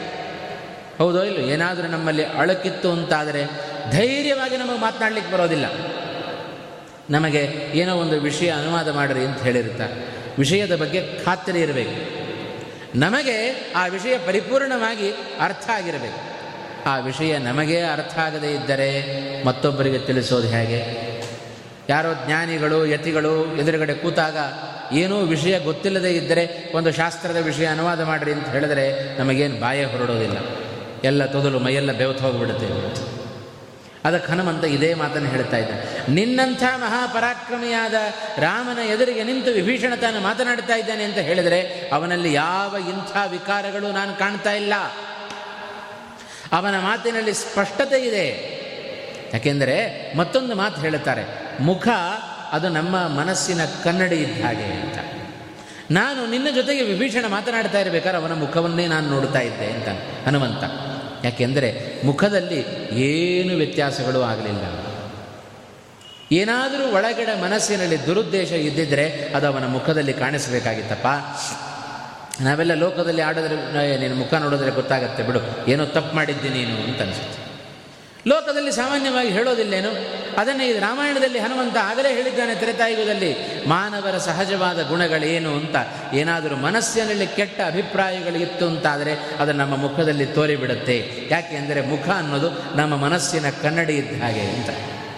ಹಾಗಾಗಿ ಇವನ ಮುಖದಲ್ಲಿ ಯಾವ ವಿಕಾರ ಆಗಲಿಲ್ಲ, ಇವನ ಮಾ ಬಾಯಲ್ಲಿ ಬರುವ ಮಾತಿನಲ್ಲಿ ಯಾವ ತೊದಲು ಬರಲಿಲ್ಲ, ಆದ್ದರಿಂದ ಇವನು ಶುದ್ಧನಾಗಿ ಬಂದಿದ್ದಾನೆ ಶ್ರೀರಾಮಚಂದ್ರ. ಇವನನ್ನು ಸ್ವೀಕಾರ ಮಾಡಬಹುದು. ಇಷ್ಟು ಸ್ಪಷ್ಟವಾದ ನಿರ್ಣಯವನ್ನು ಇವ ತಾನು ರಾವಣನ ಆ ದೌಷ್ಟ್ಯವನ್ನು ಸಹಿಸಲಾರದೆ. ನಿನ್ನಲ್ಲಿ ವಿಶೇಷವಾದ ಗುಣಗಳನ್ನು ಕಂಡು ಸದುದ್ದೇಶದಿಂದ ವಿಭೀಷಣ ತಾನಿಲ್ಲಿಗೆ ಬಂದಿದ್ದಾನೆ. ಆದ್ದರಿಂದ ಇವನ ಸ್ವೀಕಾರಕ್ಕೆ ಅರ್ಹನಾಗಿದ್ದಾನೆ. ಇವ ಇವನಲ್ಲಿ ದೊಡ್ಡ ಗುಣ ಏನಪ್ಪ ಅಂದರೆ ಎಲ್ಲಿ ಅನ್ಯಾಯ, ಅಧರ್ಮ ನಡೀತಾ ಇರುತ್ತೋ ಎಲ್ಲಿ ಅನೈತಿಕವಾದ ಗುಣಗಳು ಇರುತ್ತೋ ಅದನ್ನು ಮೆಟ್ಟಿ ನಿಲ್ಲುವ ಸ್ವಭಾವ, ಅದು ವಿಭೀಷಣನ ಸ್ವಭಾವ. ಹಾಗಾಗಿ ರಾಮಚಂದ್ರ, ಇವನನ್ನು ಸ್ವೀಕಾರ ಮಾಡು ಅಂತ ಹನುಮಂತ ರಾಮಚಂದ್ರನಿಗೆ ಹೇಳ್ತಾ ಇದ್ದಾನೆ. ಈ ಹನುಮಂತನ ಮಾತಿಗೆ ಬೆಲೆ ಕೊಟ್ಟು ದಶಮುಖ ಸಹಜಂ ಮಾನಯನ್. ರಾಯರ ಮಾತು. ಹನುಮಂತನ ಮಾತನ್ನು ಕೇಳಿದ ಶ್ರೀರಾಮಚಂದ್ರ ಸುಗ್ರೀವನ ಮಾತನ್ನು ಕೇಳಲಿಲ್ಲ, ಅಂಗದಾದಿಗಳ ಮಾತನ್ನು ಕೇಳಲಿಲ್ಲ. ಯಾಕೆ ಅಂದರೆ, ಇನ್ನೊಂದು ಸ್ವಾರಸ್ಯ ಇದೆ. ನಮಗೆ ರಾಮಾಯಣದಲ್ಲಿ ಗೊತ್ತಾಗುವುದಿಲ್ಲ. ಬೇರೆ ಪುರಾಣದಲ್ಲಿ ಉಲ್ಲೇಖ ಬರುತ್ತೆ. ಮತ್ತೊಂದು ಮಾತಿನ ಸ್ವಾರಸ್ಯ ಏನು ಅಂತ ಹೇಳಿದರೆ, ನಮಗೆ ಇನ್ನೊಂದು ಬ್ರಹ್ಮಪುರಾಣದಲ್ಲಿ ಬರತಕ್ಕಂಥ ಒಂದು ಮಾತು, ಇದೇ ಸರಸ್ವತಿ. ಇವತ್ತು ವೈಶಾಖ ಶುದ್ಧ ದಶಮಿ ಶ್ರೀನಿವಾಸ ಕಲ್ಯಾಣದ ಆದ ದಿವಸ ಅನಾಯಾಸವಾಗಿ ಈ ಪ್ರಸಂಗವು ಇವತ್ತಿನ ದಿವಸ ಬಂದಿದೆ ಅಂತ. ಸರಸ್ವತಿ ತಾನು ತಪಸ್ಸನ್ನು ಆಚರಣೆ ಮಾಡುತ್ತಾ ಕೂತಿದ್ದಾಳೆ ಅಂತ. ಇದಕ್ಕೆ ಹಿನ್ನೆಲೆ ಏನು ಅಂತ. ಯಾಕೆ ರಾಮ ಹನುಮಂತನ ಬಳಿಯಲ್ಲಿ ಕೇಳಿದ? ಹನುಮಂತ ಯಾಕೆ ವಿಭೀಷಣನ ತನ್ನ ಪಕ್ಷಕ್ಕೆ ಸೇರಿಸಿಕೊಳ್ಳಬೇಕು ಅಂತ ಹೇಳಿದ? ಇದು ಇವರಿಬ್ಬರಿಗೆ ಮಾತ್ರ ಗೊತ್ತಿರುವ ಸ್ವಾರಸ್ಯ ಇದು, ರಹಸ್ಯ ಇದು. ಹನುಮಂತನಿಗೆ, ರಾಮಚಂದ್ರನಿಗೆ ಮಾತ್ರ ಗೊತ್ತಿರುವ ರಹಸ್ಯ. ಆದ್ದರಿಂದ ಹನುಮಂತನ ಮಾತನ್ನು ರಾಮಚಂದ್ರ ಕೇಳಿದ. ಹನುಮಂತ ಹೇಳಿ ಅಂತ ಕೇಳಿದ್ದು ರಾಮಚಂದ್ರ, ಅದೇ ಉದ್ದೇಶಕ್ಕೋಸ್ಕರ. ಯಾಕೆ ಅಂದರೆ, ನಿಜವಾದ ಸತ್ಯ ಹನುಮಂತನಿಗೆ ಗೊತ್ತಿದೆ ಅಂತ. ಏನದು ಸತ್ಯ? ಆ ಸತ್ಯವನ್ನು ಬೇರೆ ಪುರಾಣದಲ್ಲಿ ನಾವು ಕೇಳುತ್ತೇವೆ. ಇದೇ ಸರಸ್ವತಿ ತಾನು ಭಗವಂತನನ್ನು ಕುರಿತು ತಪಸ್ಸನ್ನು ಆಚರಣೆ ಮಾಡುತ್ತಾ ಇದ್ದಾಳೆ. ಬ್ರಹ್ಮದೇವರ ಪತ್ನಿಯಾದ ಸರಸ್ವತಿ ತಾನು ಉತ್ತಮವಾದ ತಪಸ್ಸನ್ನು ಆಚರಣೆ ಮಾಡುತ್ತಾ ಇದ್ದಾಳೆ. ಆ ತಪಸ್ಸನ್ನು ಆಚರಣೆ ಮಾಡುವಾಗ ಆ ಸರಸ್ವತಿಯ ಪುತ್ರಾಂತ ಕರೆಸಿಕೊಂಡ ಪುಲಸ್ತ್ಯರು ಬರ್ತಾರೆ. ಬಂದಾಗ ಸರಸ್ವತಿ ಕಣ್ಣು ಬಿಡಲಿಲ್ಲ. ಪುಲಸ್ತ್ಯರಿಗೆ ಗೌರವವನ್ನು ಸೂಚನೆ ಮಾಡಿದರು ಅದಕ್ಕೇನು ಮಾಡಿದರು? ಪುಲಸ್ತ್ಯರಿಗೆ ಮಗನಾದರೂ ಸಿಟ್ಟು ಬಂತು. ವಾಸ್ತವಿಕವಾಗಿ ಮಗ ಬಂದರೆ ತಾಯಿ ಎದ್ದು ನಿಲ್ಲಬೇಕೇನು? ತಾಯಿ ಬಂದರೆ ಮಗ ಎದ್ದು ನಿಲ್ಲಬೇಕು. ಆದರೆ ನಾನು ಬಂದಾಗ ತಾಯಿಯಾದ ಸರಸ್ವತಿ ತಾನು ಎದ್ದು ನಿಂತು ನನಗೆ ಗೌರವ ಕೊಡಲಿಲ್ಲ ಅಂತ ತಮ್ಮ ತಪಸ್ಸಿನ ಅಹಂಕಾರದಿಂದ ಸಿಟ್ಟು ಮಾಡಿಕೊಂಡರು ಪುಲಸ್ತ್ಯರು ಕೂಡಲೇ ಏನು ಮಾಡಿದರು? ಸರಸ್ವತಿಗೆ ಶಾಪವನ್ನೇ ಕೊಟ್ಟುಬಿಟ್ರಂತೆ ಯಾವ ಉದ್ದೇಶಕ್ಕೋಸ್ಕರ ನೀನು ತಪಸ್ಸನ್ನು ಆಚರಣೆ ಮಾಡ್ತಾ ಇದ್ದೀಯೋ ಆ ಉದ್ದೇಶ ಈಡೇರದೇ ಇರಲಿ. ಕೊಟ್ಟುಬಿಟ್ರು ತಪ ಶಾಪವನ್ನು ಪುಲಸ್ತ್ಯರು ಏನು ಉದ್ದೇಶ ಇತ್ತು ಸರಸ್ವತಿಯದ್ದು ಅಂತ ಹೇಳಿದರೆ ಎಲ್ಲ ತೀರ್ಥಗಳಿಗಿಂತ ನಾನು ಶ್ರೇಷ್ಠಳಾಗಬೇಕು ಅಂತ ಸರಸ್ವತಿಯ ಅಭಿಪ್ರಾಯ ಇತ್ತು. ಆ ಒಂದು ಉದ್ದೇಶವನ್ನು ಇಟ್ಟುಕೊಂಡು ಭಗವಂತನ ಅನುಗ್ರಹವನ್ನು ಪಡೆದುಕೊಳ್ಳೋಣ ಅಂತ ತಪಸ್ಸನ್ನು ಮಾಡ್ತಾ ಇದ್ದು ಪುಲಸ್ತ್ಯರ ಶಾಪ ಬಂದೇ ಬಿಟ್ಟಿತು. ಏನು ಮಾಡಬೇಕು? ಬ್ರಾಹ್ಮಣರ ಶಾಪ ಈಡೇರಿಸುವಂತೆ ಮೀರುವಂತೆ ಇಲ್ಲ. ಭಗವಂತ ಪ್ರತ್ಯಕ್ಷನಾದ ಭಗವಂತ ಪ್ರತ್ಯಕ್ಷನಾಗಿ ಸರಸ್ವತಿಗೆ ವರವನ್ನು ಕೊಡಬೇಕು. ಸರಸ್ವತಿ ಕೇಳ್ತಾ ಇದ್ದಾಳೆ. ಏನು ಮಾಡೋದು? ನನ್ನ ಅಭಿಪ್ರಾಯ ಹೀಗಿತ್ತು. ಪುಲಸ್ತ್ಯರು ಶಾಪವನ್ನು ಕೊಟ್ಟಿದ್ದಾರೆ. ಸ್ವಾಮಿ, ಏನು ಮಾಡೋದು? ಅದಕ್ಕೆ ಭಗವಂತ ಹೇಳ್ತಾನೆ, ಬ್ರಾಹ್ಮಣರ ಮಾತನ್ನು ತೆಗೆದು ಹಾಕೋ ಹಾಕ್ಲಿಕ್ಕೆ ಆಗೋದಿಲ್ಲ ಪುಲಸ್ತ್ಯರ ಮಾತು ಸತ್ಯ ಆಗಲಿ. ಎಲ್ಲ ನದಿಗಳಲ್ಲಿ ನೀನು ಶ್ರೇಷ್ಠ ಆಗಬೇಕು ಅಂತ ಬಯಸಿದ್ದಿ? ಬೇಡ, ಬಿಟ್ಟುಬಿಡು. ಆದರೆ ಎಲ್ಲ ಸರೋವರಗಳಲ್ಲಿ ನೀನು ಶ್ರೇಷ್ಠಳಾಗುವಂತೆ ನಾನು ಮಾಡ್ತೇನೆ ಅಂತ ಆ ಸರಸ್ವತಿಗೆ ಅನುಗ್ರಹವನ್ನು ಮಾಡಲಿಕ್ಕೋಸ್ಕರವೇ ಪ ಭಗವಂತ ಸಾಕ್ಷಾತ್ತಾಗಿ ತಾನು ವೆಂಕಟಾಚಲದಲ್ಲಿ ಸ್ವಾಮಿ ಪುಷ್ಕರಣಿಯನ್ನು ತಾನು ನಿರ್ಮಾಣ ಮಾಡಿದ. ಸ್ವಾಮಿ ಪುಷ್ಕರಣಿಯನ್ನು ನಿರ್ಮಾಣ ಮಾಡಿ ಈ ಸರೋವರಕ್ಕೆ ನೀನೇ ಅಭಿಮಾನಿ ಅಂತ ಹೇಳಿದ ಸರಸ್ವತಿಗೆ. ಎಲ್ಲ ತೀರ್ಥಗಳಿಗೂ, ಎಲ್ಲ ನದಿಗಳಲ್ಲಿ ಗಂಗಾ ನದಿ ಶ್ರೇಷ್ಠ ಆಗಬೇಕು. ಎಲ್ಲ ತೀರ್ಥಗಳಲ್ಲಿ, ಸರೋವರಗಳಲ್ಲಿ ಈ ಸ್ವಾಮಿ ಪುಷ್ಕರಣಿ ಶ್ರೇಷ್ಠ ಆಗಬೇಕು. ಆದ್ದರಿಂದ ಈ ಸರೋವರಕ್ಕೆ ನೀನೇ ಅಭಿಮಾನಿ ಆಗು ಅಂತ ಹೇಳ್ತಾ ಇದ್ದಾನೆ ಭಗವಂತ. ಯಾಕೆಂದರೆ ಪುಲಸ್ತ್ಯರು ಶಾಪ ಕೊಟ್ಟರೆ ಸರಸ್ವತಿ ಸ್ವೀಕಾರ ಮಾಡಬೇಕಾಗಿರಲಿಲ್ಲ. ಯಾಕೆ ಅಂದರೆ ಕಕ್ಷೆಯಲ್ಲಿ ಬಹಳ ದೊಡ್ಡ ಮಟ್ಟದಲ್ಲಿ ಇರತಕ್ಕಂಥ ವ್ಯಕ್ತಿ ಸರಸ್ವತಿ. ಆದರೂ ಶಾಪವನ್ನು ಸ್ವೀಕಾರ ಮಾಡ್ತಾ ಇದ್ದಾಳೆ. ಯಾಕೆ ಅಂದರೆ ಇದು ಭಗವಂತನ ಅಪೇಕ್ಷೆ. ಗಂಗಾ ನದಿ ಸರ್ವಶ್ರೇಷ್ಠ ನದಿ ಆಗಬೇಕು ಅನ್ನೋದು ಭಗವಂತನ ಸಂಕಲ್ಪ. ಹಾಗಾಗಿ ಪುಲಸ್ತ್ಯರು ಶಾಪವನ್ನು ಕೊಟ್ಟಿದ್ದಾರೆ. ಕೊಡ್ಲಿಕ್ಕೆ ಅವರು ಯಾರು? ಒಳಗಿದ್ದು ಭಗವಂತನೇ ಮಾಡಿಸಿದ್ದನ್ನ ಅಂತ. ಅದನ್ನು ಮನಸಾರೆ ಸ್ವೀಕಾರ ಮಾಡಿದ್ದಾಳೆ ಸರಸ್ವತಿ. ಅದಕ್ಕೆ ಭಗವಂತ ಇಂಥ ದೊಡ್ಡವರ ಕೊಟ್ಟ. ಇವತ್ತು ಯಾವ ಯಾವ ತೀರ್ಥಗಳಿದ್ದಾವೆಯೋ ಭಾರತ ಭೂಮಿಯಲ್ಲಿ ಎಲ್ಲ ತೀರ್ಥಗಳಿಗೆ ಉಗಮ ಸ್ಥಾನ ಅದು ಇದೇ ಸ್ವಾಮಿ ಪುಷ್ಕರಣಿ ತೀರ್ಥ. ಸರಸ್ವತಿಯಿಂದ ಅಭಿಮನ್ಯವಾದ ತೀರ್ಥ. ಭಗವಂತನಿಂದ ನಿರ್ಮಿತವಾದ ತೀರ್ಥ. ಅದನ್ನು ನೋಡೋದೇ ದೊಡ್ಡ ಭಾಗ್ಯ, ಅದರ ಸ್ಪರ್ಶ ಮಾಡೋದು ಮತ್ತೂ ದೊಡ್ಡ ಭಾಗ್ಯ, ಅದರಲ್ಲಿ ಮುಳುಗು ಹಾಕುವುದು ಮತ್ತೂ ದೊಡ್ಡ ಭಾಗ್ಯ ಅಂತ. ಇಂಥ ಒಂದು ಶ್ರೇಷ್ಠವಾದ ಸ್ವಾಮಿ ಪುಷ್ಕರಣಿ ತೀರ್ಥವನ್ನು ತನ್ನಲ್ಲಿ ಇಟ್ಟುಕೊಂಡ ಪರ್ವತ, ಅದು ಈ ವೆಂಕಟಾಚಲ. ಅದನ್ನೇ ಇವತ್ತು ನಾವು ನೋಡ್ತಾ ಇದ್ದೇವೆ. ಎಷ್ಟು ನಮ್ಮ ದೌರ್ಭಾಗ್ಯ ಅಂದರೆ, ಎಷ್ಟೋ ಜನ ಇವತ್ತು ಸ್ವಾಮಿ ತಿರುಮಲ ಕ್ಷೇತ್ರಕ್ಕೆ ಹೋಗ್ತೇವೆ. ಹೋದವರು ಅವರವರ ರೂಮ್ನಲ್ಲೇ ಸ್ನಾನ ಮಾಡ್ಕೊಂಡು ಬಿಡ್ತಾರೆ. ಅದರ ಸ್ವಾಮಿ ಪುಷ್ಕರಣೆಯ ತಂಟೆಗೂ ಹೋಗೋದಿಲ್ಲ ಅಂತ. ಒಂದು ಮುಳುಗು ಹಾಕಿದರೆ ಹೇಳ್ತಾರೆ ಪುರಾಣದಲ್ಲಿ ಹೇಳುವಾಗ ವೆಂಕಟಾಚಲದಲ್ಲಿ ಒಂದೆರಡು ತೀರ್ಥಗಳಲ್ಲ, ಅರವತ್ತಾರು ಕೋಟಿ ತೀರ್ಥಗಳಿದ್ದಾವೆ ವೆಂಕಟಾಚಲದಲ್ಲಿ. ಆ ಅರವತ್ತಾರು ಕೋಟಿ ತೀರ್ಥಗಳಲ್ಲಿ ಸಾವಿರದ ಎಂಟು ತೀರ್ಥಗಳು ಒಳ್ಳೆಯ ಧರ್ಮವನ್ನು ಪ್ರಚೋದನೆ ಮಾಡತಕ್ಕಂಥ ತೀರ್ಥಗಳು. ಮತ್ತೆ ಅದರಲ್ಲಿ ನೂರ ಎಂಟು ತೀರ್ಥಗಳು ಜ್ಞಾನವನ್ನು ಹುಟ್ಟಿಸುವ ತೀರ್ಥಗಳು. ಅದರಲ್ಲಿ ಮುಳುಗು ಹಾಕಿದರೆ ವಿಶೇಷವಾದ ಜ್ಞಾನ ಬರುತ್ತೆ.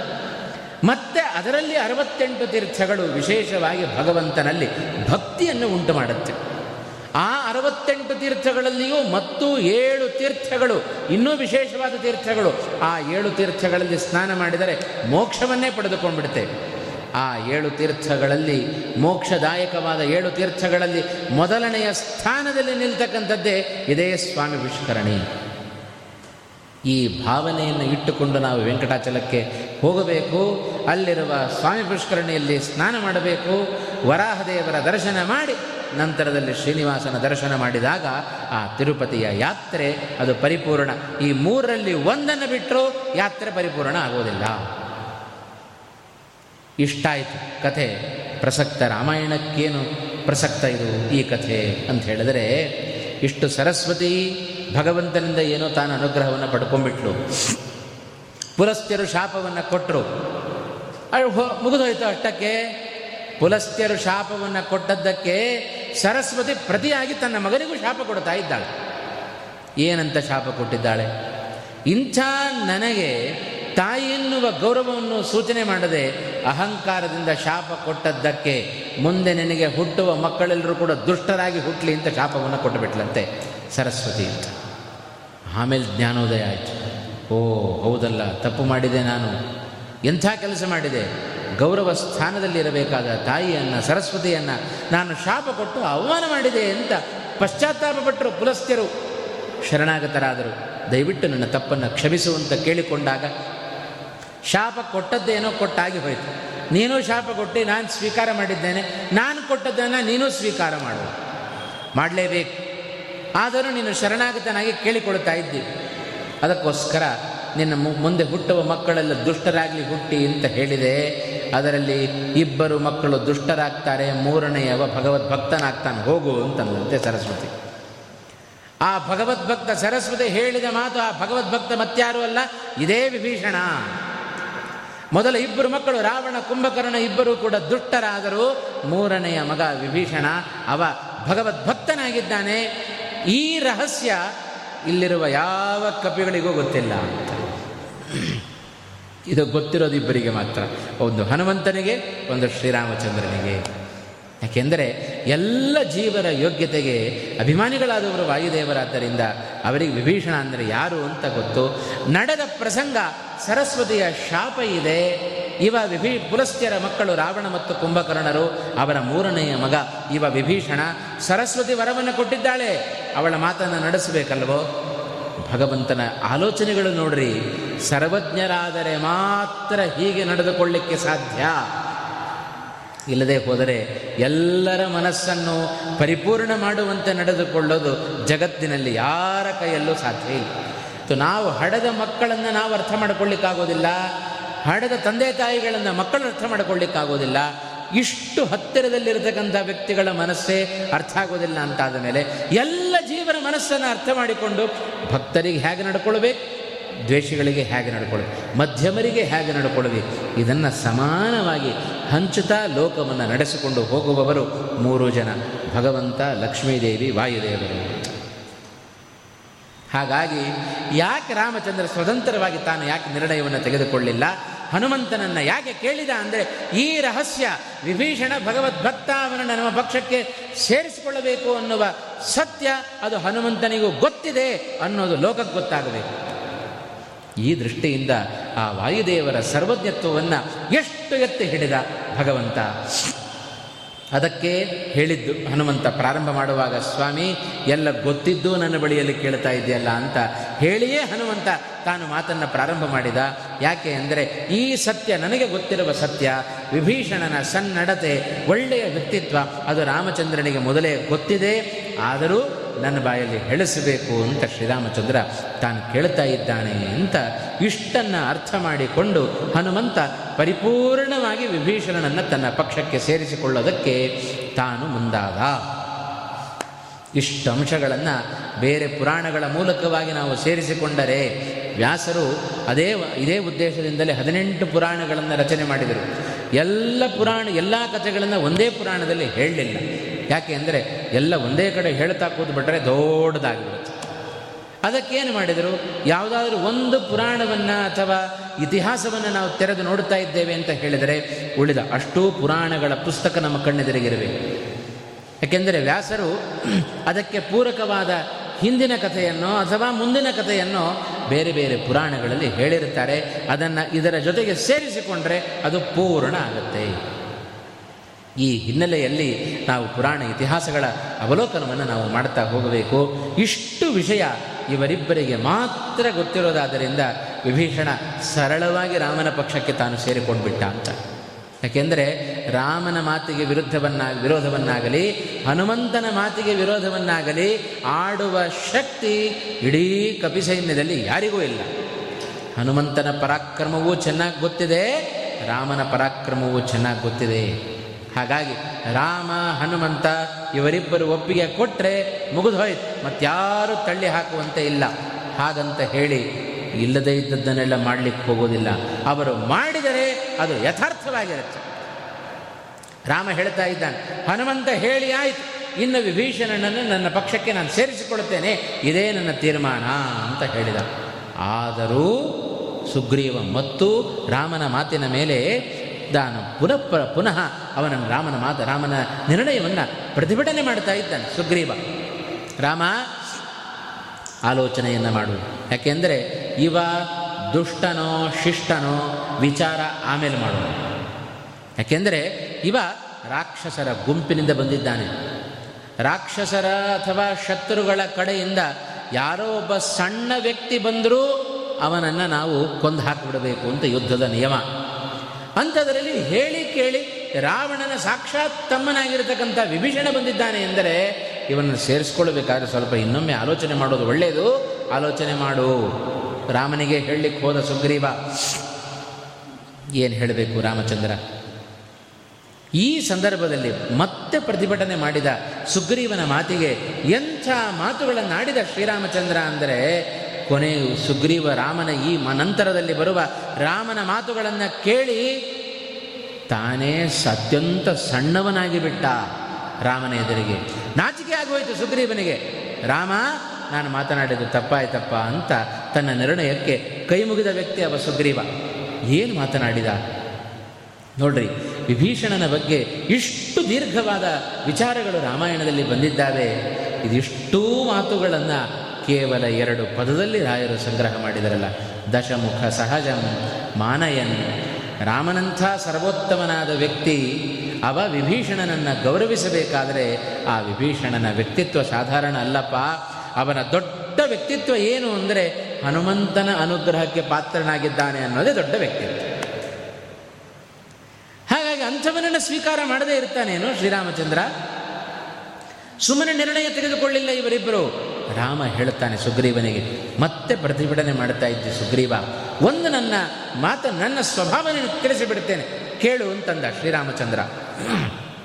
ಇವತ್ತು ಈ ವಿಭೀಷಣ ನೀನು ಹೇಳಿದ ಹಾಗೇನೆ, ದುಷ್ಟ ಅಂತಲೇ ಇಟ್ಕೊಳ್ಳೋಣ ಇವ ದುರುದ್ದೇಶವನ್ನು ಇಟ್ಟುಕೊಂಡೇ ನನ್ನ ಬಳಿಗೆ ಬಂದಿದ್ದಾನೆ ಅಂತ ಇಟ್ಕೊಳ್ಳೋಣ ಇವ ದುಷ್ಟನೇ ಆಗಿದ್ದರೂ ನನಗೇನು ಭಯ ಇಲ್ಲ ಅಂತಂತ ಇಡೀ ಜಗತ್ತಿನಲ್ಲಿ ಯಾವನೇ ಒಬ್ಬ ವ್ಯಕ್ತಿ ನನ್ನ ಒಂದು ಬೆಟ್ಟಲುಗಾಡಿಸ್ಲಿಕ್ಕೆ ಆಗೋದಿಲ್ಲ ಅಂಥದ್ರಲ್ಲಿ ಈ ವಿಭೀಷಣನ ಪಕ್ಷಕ್ಕೆ ಕರ್ಕೊಂಡರೂ ಕೂಡ ಇವನು ದುಷ್ಟನೇ ಆಗಿದ್ದರು ನನಗೇನದರಿಂದ ಅಪಾಯ? ಏನು ಅಪಾಯ ಇಲ್ಲ. ಆದರೆ ನೀನು ಹೇಳಿದ ಹಾಗೆ ಇವ ದುಷ್ಟನಾಗದೇ ಇದ್ದಿದ್ದರೆ, ಇವ ನಿಜವಾಗಲೂ ಸಜ್ಜನನಾಗಿದ್ದರೆ, ವಿಭೀಷಣನ ನಾನು ಆಚೆಗಟ್ಟಿಬಿಟ್ರೆ ಎಂಥ ದೊಡ್ಡ ಅಪರಾಧ ಆದೀತು ಎಂಥ ಆಲೋಚನೆ ನೋಡ್ರಿ, ಎಂಥ ದೊಡ್ಡ ಆಲೋಚನೆಯನ್ನು ಶ್ರೀರಾಮಚಂದ್ರ ತಾನು ಮಾಡ್ತಾ ಇದ್ದಾನೆ. ಇವ ದುಷ್ಟನಾಗಿದ್ದರೂ ನನಗೇನು ಅಪಾಯ ಇಲ್ಲ ಸೇರಿಸಿಕೊಳ್ಳಬಹುದು ಅಕಸ್ಮಾತ್ ಏನಾದರೂ ನಿನ್ನ ಮಾತನ್ನು ಕಟ್ಟಿಕೊಂಡು ನಾನು ಇವನನ್ನು ಹೊರಗೆ ಹಾಕಿಬಿಟ್ಟರೆ ನನ್ನ ಸೈನ್ಯಕ್ಕೆ ಸೇರಿಸಿಕೊಳ್ಳದೇ ಇದ್ದರೆ ಅಕಸ್ಮಾತ್ ಇವನು ನಿಜವಾಗಲೂ ಸಜ್ಜನನೇ ಆಗಿದ್ದರೆ, ಆ ಸಜ್ಜನನ ಸಂಘ ನನಗಿಲ್ಲದಂತೆ ಆಗಿಬಿಡುತ್ತಲ್ಲ. ಎಂಥ ದೊಡ್ಡ ಮಾತು ರಾಮಚಂದ್ರನ ಮಾತು. ನಮ್ಮಂಥವರ ಸಂಘ ಕಟ್ಟಿಕೊಂಡು ಏನಾಗಬೇಕ್ರಿ ರಾಮಚಂದ್ರನಿಗೆ? ಆದರೂ ಭಕ್ತರು ಬೇಕಂತೆ ರಾಮಚಂದ್ರನಿಗೆ. ಭಗವಂತನಿಗೆ ಭಕ್ತರು ಅಂದರೆ ಅಷ್ಟು ಪ್ರೀತಿ. ಹಾಗಾಗಿ ರಾಮಚಂದ್ರನ ರಾಮಚಂದ್ರ ಎಂದೂ ಭಕ್ತರನ್ನು ತಾನು ದೂರ ಮಾಡೋದಿಲ್ಲ. ಒಂದು ಸಣ್ಣ ಗುಣ ಕಂಡ್ರೆ ಸಾಕು. ಗುಣಗಳ ಗಣಿ ಶ್ರೀರಾಮಚಂದ್ರ. ಹಾಗಿರುವಾಗ ಒಳ್ಳೆಯ ಗುಣಗಳನ್ನು, ಸದ್ಭಕ್ತಿಯನ್ನು ಮಾಡತಕ್ಕಂಥ ವ್ಯಕ್ತಿಗಳನ್ನು ರಾಮ ಎಂದಾದರೂ ದೂರ ಮಾಡಲಿಕ್ಕೆ ಸಾಧ್ಯವೋ? ಆದ್ದರಿಂದ ರಾಮ ಹೇಳ್ತಾ ಇದ್ದಾನೆ, ಏನಾದರೂ ಒಂದು ವೇಳೆ ಇವನು ಸಜ್ಜನನೇ ಆಗಿದ್ದ ಅಂತಾದರೆ ಇವನನ್ನು ನಾನು ದೂರ ಮಾಡಿಕೊಳ್ಳಂತಾಗೋದಿಲ್ವೋ? ಹಾಗಾಗಿ ಇವನು ಸಜ್ಜನನಾಗಿದ್ದರೂ ನನಗೇನು ತೊಂದರೆ ಇಲ್ಲ, ಇವ ದುಷ್ಟ ಆಗಿದ್ದರೂ ನನಗೇನು ತೊಂದರೆ ಇಲ್ಲ, ಆ ನಿಟ್ಟಿನಲ್ಲಿ ನಾನು ನನ್ನ ಪಕ್ಷಕ್ಕೆ ಸೇರಿಸಿಕೊಳ್ಳುತ್ತೇನೆ. ಇಷ್ಟು ಹೇಳಿ ನನ್ನದೊಂದು ಪ್ರತಿಜ್ಞೆ ಇದೆ ಅಂತ ಹೇಳ್ತಾನೆ ನಾನೊಂದು ವ್ರತ ಕೈಗೊಂಡಿದ್ದೇನೆ. ಏನದು ವ್ರತ? ಸುಗ್ರೀವನೇ ಮೊದಲಾದ ಎಲ್ಲ ಕಪಿಗಳಿಗೆ ತಾನು ರಾಮಚಂದ್ರ ತಿಳಿಸ್ತಾ ಇದ್ದಾನೆ. ಸುದುಷ್ಟೋ ವಾಪ್ಯದುಷ್ಟೋ ವಾ ಕಿಮೇಶ ರಜನೀಚರ ಸೂಕ್ಷ್ಮಮಪ್ಯಹಿತಂ ಕರ್ತು ಮಮಾಶಕ್ತ ಕಥಂಚನ. ಇವನು ದುಷ್ಟನೋ ಅಥವಾ ಒಳ್ಳೆಯವನೋ ಇವನು ಯಾರಾದರೂ ಕೂಡ ನನಗೇನು ಮಾಡಲಿಕ್ಕಾಗೋದಿಲ್ಲ ಸಜ್ಜನರಾಗಿದ್ದರೆ ನನ್ನ ಪಕ್ಷದಲ್ಲಿ ಶಾಂತನಾಗಿರ್ತಾನೆ. ದುಷ್ಟನಾದರೂ ನನ್ನ ವಿರುದ್ಧವಾಗಿ ಏನು ಇವ ಮಾಡಲಿಕ್ಕಾಗೋದಿಲ್ಲ. ಆದ್ದರಿಂದ ನನಗೇನು ಭಯ ಇಲ್ಲ. ಅಥವಾ ಇನ್ನೊಂದು ನನ್ನ ಪ್ರತಿಜ್ಞೆ ಇದೆ, ನಾನೊಂದು ವ್ರತ ಕೈಗೊಂಡಿದ್ದೇನೆ. ಏನದು ವ್ರತ? ಸಕೃದೇವ ಪ್ರಪನ್ನಾಯ ತವಾಸ್ಮೀತಿ ಚ ಯಾಚತೆ ಅಭಯಂ ಸರ್ವಭೂತೇಭ್ಯ ದದಾಂ ಏತದ್ ವ್ರತಂ ಮಮ. ಬಹಳ ಅದ್ಭುತವಾದ ಮಾತಿದು ರಾಮಚಂದ್ರನ ಮಾತು. ಇಡೀ ರಾಮಾಯಣದಲ್ಲಿ ಎತ್ತು ಕಾಣುವ ರಾಮಚಂದ್ರನ ಮಾತು ಎರಡು. ನಾನು ಕಂಡಂತೆ. ಎಲ್ಲ ರಾಮನ ಮಾತುಗಳು ಶ್ರೇಷ್ಠವಾದದ್ದೇ. ನನಗೆ ಹೆಚ್ಚು ಪ್ರಿಯವಾದದ್ದು ಎರಡು ಮಾತು. ಒಂದು, ಕೈಕೇಯಿಯ ಎದುರಿಗೆ ರಾಮಚಂದ್ರ ಕೊಟ್ಟ ಮಾತು. ರಾಮ, ಕೈಕೇಯಿ ಹೇಳಲ್ಲಲ್ಲ. ಏನಾದರೂ ತಂದೆಯ ಅಭಿಪ್ರಾಯ ಏನು? ನನ್ನ ತಂದೆ ಯಾಕೆ ಹೀಗೆ ಅಳ್ತಾ ಕೂತಿದ್ದಾನೆ ಅಂತ ರಾಮ ಕೇಳಿದ. ಆಗ ಕೈಕೇಯಿ ಹೇಳ್ತಾಳೆ ಅವನು ನಿನಗೇನೋ ಒಂದು ವಿಷಯ ಹೇಳಬೇಕು. ಆ ವಿಷಯ ಹೇಳಲಿಕ್ಕೆ ಬಹಳ ಸಂಕಟ ಬಿಡ್ತಾ ಇದ್ದಾನೆ, ಹಿಂದೆ ಮುಂದೆ ನೋಡುತ್ತಾ ಇದ್ದಾನೆ ದಶರಥ. ನೀನು ನಡೆಸ್ಕೊಡ್ತೀಯೋ ಇಲ್ವೋ ಅಂತ ಅವನಿಗೆ ಸಂಶಯ. ನೀನು ಮಾತು ಕೊಟ್ಟಿ ಅಂತಾದರೆ ನಾನು ಹೇಳ್ತೇನೆ ಆ ಮಾತುಗಳನ್ನು ಅಂತಂತಾಳೆ ಕೈಕೈ. ಆಗ ರಾಮ ಆಡಿದ ಮಾತು, ರಾಮ ದ್ವಿರನ್ನಾಭಿಭಾಷತೆ ಅಂತಂದ. ರಾಮ ಎಂದೂ ಎರಡು ಮಾತನಾಡೋದಿಲ್ಲ. ಇದು ಕೈಕೇಯಿಗೆ ರಾಮನಾಗ, ರಾಮ ಕೊಟ್ಟ ಮಾತಿದು ರಾಮ ಮಾಡಿದ ಪ್ರತಿಜ್ಞೆ ಇದು. ಕೈಕೇಯಿ ಎದುರಿಗೆ. ಅದಕ್ಕೆ ತಕ್ಕಂತೆ ನಡೆದ್ನಲ್ಲ ರಾಮಚಂದ್ರ. ರಾಮ ಎಂದೂ ಎರಡು ಮಾತನಾಡೋದಿಲ್ಲ. ನಿನ್ನ ಮಾತನ್ನು ನಾನು ನಡೆಸ್ಕೊಡ್ತೇನೆ ಅಂತ ಮಾತು ಕೊಟ್ಟಿದ್ದೇನಲ್ಲ, ಅದು ಹಾಗೆ ನಡ್ಕೊಳ್ತೇನೆ ಎಂದೂ ತಪ್ಪಲಿಲ್ಲ ಶ್ರೀರಾಮಚಂದ್ರ. ಅಷ್ಟು ಜನ ಆಬಾಲ ವೃದ್ಧರಾಗಿ, ರಾಮ, ಹೋಗಬೇಡ ರಾಮ, ಹೋಗಬೇಡ ಅಂತ ಅಂಗಲಾಚಿ ಬೇಡಿಕೊಂಡರೂ ಕೂಡ ಕಾಡಿ ಹೊರಟೇ ಬಿಟ್ಟ ಶ್ರೀರಾಮಚಂದ್ರ. ಯಾಕೆ ಅಂದರೆ ರಾಮೋದ್ವಿರ್ನಾಭಿಭಾಷತೆ. ರಾಮ ಎಂದು ಎರಡು ಮಾತನಾಡೋದಿಲ್ಲ ಕೈಕೇಯಿಗೆ ಮಾತನ್ನು ಕೊಟ್ಟಾಗಿದೆ. ನಾನು ಹಾಗೇ ನಡೆದುಕೊಳ್ಳುತ್ತೇನೆ. ಇದು ರಾಮನ ಬಾಯಿಂದ ಬಂದ ಮಾತು. ಅದು ನಮ್ಮ ಜೀವನಕ್ಕೆ ಹೇಗೆ ತಂದುಕೊಳ್ಳಬೇಕು ನಾವು? ಎಷ್ಟು ಕ್ಷಣಕ್ಕೊಂದೊಂದು ಮಾತನಾಡುತ್ತೇವೆ ನಾವು. ರಾಮನ ಆದರ್ಶವನ್ನು ಏನು ನಾವು ಅಳವಡಿಸಿಕೊಂಡಂತೆ ಆಯಿತು ನಮ್ಮ ಜೀವನದಲ್ಲಿ? ಹಾಗಾಗಿ ರಾಮನ ಬಾಯಿಂದ ಒಂದು ಬಂದ ಮಾತು ನನ್ನ ಮನಸ್ಸಿಗೆ ಬಹಳ ಮುಟ್ಟಿದೆ. ಮತ್ತೊಂದು, ಈ ಸಂದರ್ಭದಲ್ಲಿ ಬಂದ ಮತ್ತೊಂದು ಭಗವಂತನ ಮಾತು. ಅಭಯಂ ಸರ್ವಭೂತೇಭ್ಯ ದದಾಂ ಏತದ್ ವ್ರತಂ ಮಮ ಅಂತಂದ. ಇನ್ನೊಂದು ನನ್ನ ವ್ರತ ತೊಟ್ಟಿದ್ದೇನೆ, ದೀಕ್ಷೆ ತೊಟ್ಟಿದ್ದೇನೆ. ಏನದು ಅಂತ ಹೇಳಿದರೆ, ಯಾವುದೇ ಪ್ರಾಣಿಗಳಾಗಲಿ ರಾಮನ ಬಳಿಯಲ್ಲಿ ನನ್ನ ಬಳಿಯಲ್ಲಿ ಬಂದು ಕೈ ಚಾಚಿದರೆ ಶರಣಾಗತರಾದರೆ ಅವರಿಗೆ ನಾನು ಅಭಯವನ್ನು ಕೊಡ್ತೇನೆ. ಇದು ನನ್ನ ವ್ರತ.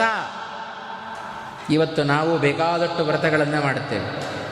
ಏಕಾದಶಿ ವ್ರತ ಇರಬಹುದು, ಚಾತುರ್ಮಾಸ್ಯ ವ್ರತ ಇರಬಹುದು, ವಿಷ್ಣು ಪಂಚಕ ವ್ರತ ಇರಬಹುದು.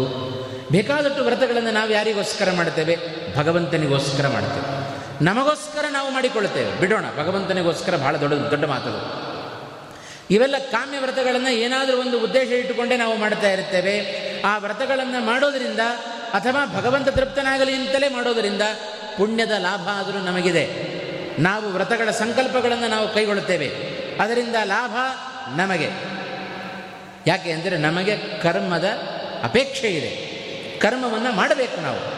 ಕರ್ಮದ ಸಂಬಂಧ, ಕರ್ಮದ ಲೇಪ ನಮಗಿದೆ. ಆದ್ದರಿಂದ ನಾವು ಕರ್ಮವನ್ನು ಮಾಡುತ್ತೇವೆ ಅಂತ. ಆದರೆ ಯಾವ ಕರ್ಮದ ಲೇಪವು, ಪಾಪ ಪಾಪ ಪುಣ್ಯದ ಲೇಪವು ಭಗವಂತನಿಗಿಲ್ಲ. ನಾವು ವ್ರತಗಳನ್ನು ಕೈಗೊಂಡಿದ್ದೆ, ಅವನು ಒಂದು ವ್ರತವನ್ನು ಕೈಗೊಂಡಿದ್ದಾನೆ. ಅದೇ ಭಕ್ತರಿಗೆ ಅಭಯವನ್ನು ಕೊಡುವ ವ್ರತ. ಏನೋ ವಿಷ್ಣು ಪಂಚಕ ವ್ರತ ಮಾಡಿದರೆ ಒಂದು ವರ್ಷ ಮುಗಿತು ಬಿಟ್ಟು ಬಿಡ್ತೇವೆ ಭೀಷ್ಮ ಪಂಚಕ ಮಾಡಿದರೆ ವ್ರತ ಕೈಗೊಳ್ಳುತ್ತೇವೆ, ಐದು ದಿವಸ ಉಪವಾಸ ಬಿಟ್ಟು ಬಿಡ್ತೇವೆ ನಾವು ಕೈಗೊಂಡ ವ್ರತಗಳೆಲ್ಲ ಅರ್ಧರ್ಧದಲ್ಲಿ ಬಿಡ್ತೇವೆ. ಆದರೆ ಭಗವಂತ ಈ ವ್ರತವನ್ನು ಕೈಗೊಂಡಿದ್ದಾನಲ್ಲ, ಇದು ಎಂದೂ ಬಿಡದ ವ್ರತ ಇದು. ಇಂಥ ದೀಕ್ಷಿತನಾಗಿದ್ದಾನೆ. ಅದಕ್ಕೆ ಶ್ರೀಮದಾಚಾರ್ಯರು ಒಂದು ಮಾತನ್ನು ಹೇಳಿದರು. ದ್ವಾದಶ ಸ್ತೋತ್ರದಲ್ಲಿ ಹೇಳುವಾಗ ಅಸ್ಮದಿಷ್ಟೈಕ ಕಾರ್ಯಾಯ ಪೂರ್ಣಾಯ ಹರಯೇ ನಮಃ ಅಂತಂದರು. ಭಗವಂತನ ಸ್ವಭಾವ ಏನು? ಭಗವಂತನ ಪ್ರಧಾನವಾದ ಕೆಲಸ ಏನು ಅಂದರೆ, ಭಕ್ತರ ಅಭೀಷ್ಟಗಳನ್ನು ಪೂರಣೆ ಮಾಡೋದೇ ಭಗವಂತನಿಗೆ ಪ್ರಧಾನವಾದ ಕೆಲಸ. ಇಂಥ ಭಗವಂತನಿಗೆ ನಮಸ್ಕಾರ ಅಂತಂದರು ಶ್ರೀಮದಾಚಾರ್ಯರು. ಹಾಗೆ ನಾವು ಅವನಿಗೋಸ್ಕರ ವ್ರತವನ್ನು ನಾವು ಕೈಗೊಂಡರೆ ಅವ ನಮಗೋಸ್ಕರ ಬಿಡದ ವ್ರತವನ್ನು ತಾನು ಕೈಗೊಂಡಿದ್ದಾನೆ. ಇದು ಭಗವಂತನ ಅಪ್ರತಿಮವಾಗಿರತಕ್ಕಂಥ ಒಂದು ವ್ರತ. ಹಾಗಾಗಿ ರಾಮಚಂದ್ರ ತಾನು ತಿಳಿಸ್ತಾ ಇದ್ದಾನೆ. ಯಾರೇ ನನ್ನ ಬಳಿಗೆ ಬಂದು, ಸ್ವಾಮಿ, ನಾನು ನಿನ್ನ ಶರಣಾಗತನಾಗಿದ್ದೇನೆ ಅಂತ ಹೇಳಿದರೆ ಅವರನ್ನು ರಕ್ಷಣೆ ಮಾಡದೆ ನಾನು ಬಿಡೋದಿಲ್ಲ, ಅವರನ್ನು ರಕ್ಷಣೆ ಮಾಡಿಯೇ ಮಾಡುತ್ತೇನೆ. ಇದು ರಾಮ ಹೇಳಿದ ಮಾತು. ಇದೇ ರಾಮಚಂದ್ರನೇ ಮುಂದೆ ಕೃಷ್ಣನಾಗಿ ತಾನು ಅವತಾರ ಮಾಡಿದಾಗಲೂ ಇಂಥ ಮಾತುಗಳನ್ನು ಅರ್ಜುನನಿಗೆ ಹೇಳಿದ ಮಾತುಗಳನ್ನು ನಾವು ಕಾಣ್ತಾ ಇದ್ದೇವೆ. ಗೀತೆಯಲ್ಲಿ ಅನೇಕ ಬಾರಿ ಇಂಥ ಮಾತುಗಳನ್ನು ಹೇಳಿದ ಅರ್ಜುನನನ್ನು ಕುಂತು ಕುರಿತು ಹೇಳ್ತಾ ಇದ್ದಾನೆ, ಕೃಷ್ಣ, ಕೌಂತೆಯ ಪ್ರತಿಜಾನೀಹಿ ನಮೇ ಭಕ್ತ ಪ್ರಣಶ್ಯತಿ. ಅರ್ಜುನ ತಿಳಿದುಕೋ, ನನ್ನಲ್ಲಿ ಯಾರು ಭಕ್ತಿಯನ್ನು ಮಾಡುತ್ತಾರೆಯೋ ಅವರಿಗೆಂದೂ ಅಪಾಯ ಆಗೋದಿಲ್ಲ ಅವರಿಗೆ ಅಪಾಯ ಆಗದಂತೆ ನಾನು ನೋಡಿಕೊಳ್ಳುತ್ತೇನೆ ಅಂತಂದ ಶ್ರೀಕೃಷ್ಣ ಪರಮಾತ್ಮ. ಇದು ಭಗವಂತ ನಮ್ಮ ಬಗ್ಗೆ ಇಟ್ಟುಕೊಂಡ ಭಾವನೆಗಳು. ಇದನ್ನು ಅವನೇ ಬಾಯ್ಬಿಟ್ಟು ಹೇಳಿದ್ದಾನೆ. ಅಷ್ಟಾದರೂ ನಮಗೆ ನಂಬಿಕೆ ಬರೋದಿಲ್ಲಲ್ರಿ. ಮತ್ತು ಭಗವಂತ, ದೇವರು ನಮಗೇನೂ ಕೊಟ್ಟಿಲ್ಲ, ಏನೂ ಮಾಡಿಲ್ಲ ಅಂಥೇಳಿ ಅವನನ್ನು ನಿಂದನೆ ಮಾಡಿಕೊಂಡೇ ಬರ್ತೇವೆ ವಿನಃ ಭಗವಂತನ ಬಗ್ಗೆ ಇಷ್ಟು ದೃಢವಾದ ನಿಲುವು, ವಿಶ್ವಾಸಗಳು ನಮಗೆ ಬರೋದಿಲ್ಲ. ಇದು ಅರ್ಜುನನ ಎದುರಿಗೆ ಕೃಷ್ಣ ಪರಮಾತ್ಮ ಹೇಳಿದ ಮಾತಿದು ಅಂತ ಇಷ್ಟು ಸುಗ್ರೀವನಿಗೆ ತನ್ನ ವ್ರತದ ಬಗ್ಗೆ ತಿಳಿಸಿದ ಆ ರಾಮಚಂದ್ರ ತಾನು ಹೇಳ್ತಾ ಇದ್ದಾನೆ, ಸುಗ್ರೀವ, ಇದೊಂದೇ ಅಂತ ತಿಳ್ಕೊಳ್ಬೇಡ. ರಾಮನ ಮತ್ತು ದೊಡ್ಡ ಔದಾರ್ಯದ ಮಾತು ರಾಮನ ಬಾಯಿಂದ ಈ ಸಂದರ್ಭದಲ್ಲಿ ಬಂದಿದೆ. ವಿಭೀಷಣ ನನ್ನ ಪಕ್ಷಕ್ಕೆ ಬಂದಾಗಲೇ ನೀನು ವಿರೋಧವನ್ನು ಮಾಡ್ತಾ ಇದ್ದಿ. ಏನಾದರೂ ವಿಭೀಷಣ ಬಂದ ಹಾಗೆ ಈ ಕ್ಷಣದಲ್ಲಿ ಅವನ ಅಣ್ಣನಾದ ರಾವಣ ಬಂದು ನನ್ನ ಕಾಲಿಗೆ ನಮಸ್ಕಾರವನ್ನು ಮಾಡಿ ನಾನೂ ಶರಣಾಗತನಾಗಿದ್ದೇನೆ ಅಂತ ಹೇಳಿದರೆ ಅವನನ್ನು ನನ್ನ ಪಕ್ಷಕ್ಕೆ ಸೇರಿಸಿಕೊಳ್ಳುತ್ತೇನೆ ಅಂತಂದ ಶ್ರೀರಾಮಚಂದ್ರ.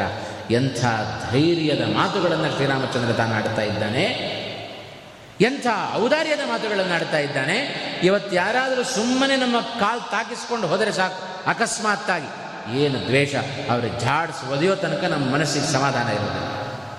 ಅಂಥದ್ರಲ್ಲಿ ನಿರಪರಾಧಿಯಾದ ಪ್ರೀತಿ ಪಾತ್ರಳಾದ ಸೀತೆಯನ್ನು ಹೊತ್ಕೊಂಡು ಹೋಗಿದ್ದಾನೆ ಈ ರಾವಣ. ಅಂಥವನು ಬಂದು ಶರಣಾಗತನಾದರೂ ಅವನನ್ನು ನಾನು ರಕ್ಷಣೆ ಮಾಡುತ್ತೇನೆ ಅಂತ ಹೇಳಬೇಕಾದರೆ, ಇದು ನಿಜವಾಗಲೂ ಧೀರೋಧಾತ್ತನ ಲಕ್ಷಣ ಇದು. ಉತ್ತಮ ನಾಯಕನ ಲಕ್ಷಣವನ್ನು ಪ್ರತಿಯೊಂದನ್ನು ಕೂಡ ನಾವು ರಾಮನಲ್ಲಿ ಕಾಣ್ತಾ ಇದ್ದೇವೆ.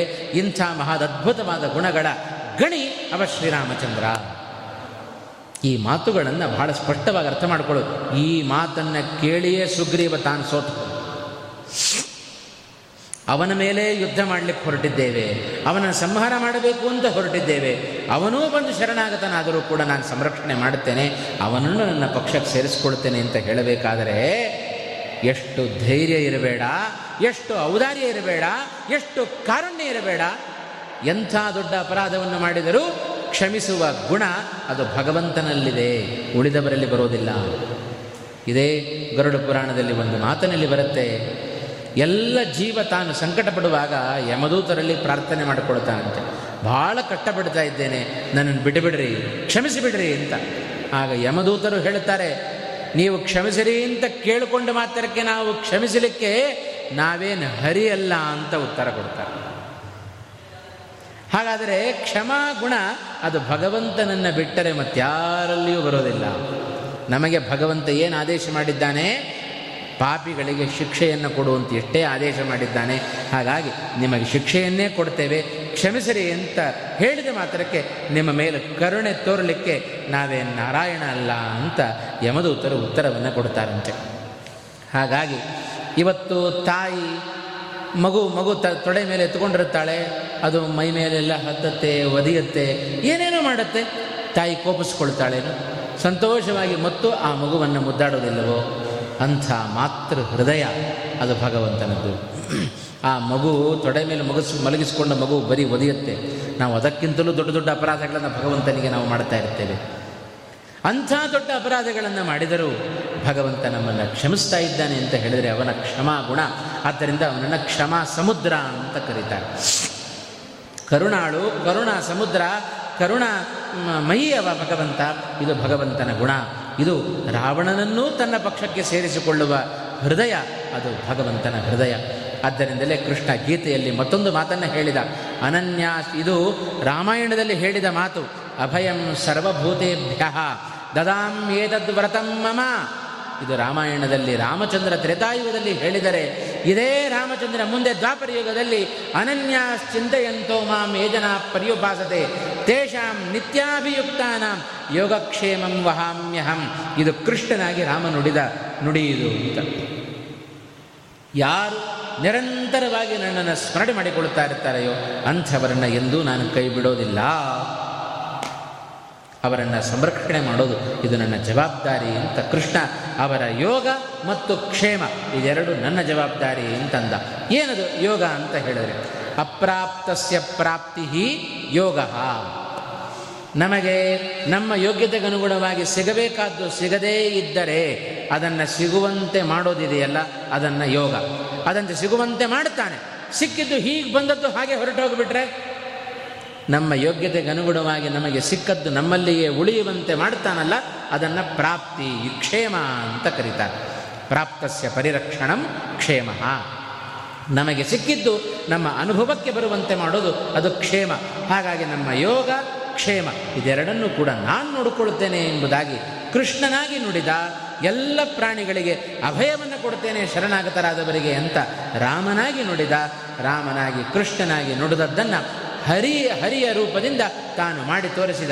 ಇದೇ ಗಜೇಂದ್ರ ಸಾವಿರ ವರ್ಷಗಳ ಕಾಲ ಪ್ರಯತ್ನ ಪಟ್ಟ ಮೊಸಳೆಯ ಬಾಯಿಂದ ತಪ್ಪಿಸಿಕೊಳ್ಳಿಕ್ಕೆ.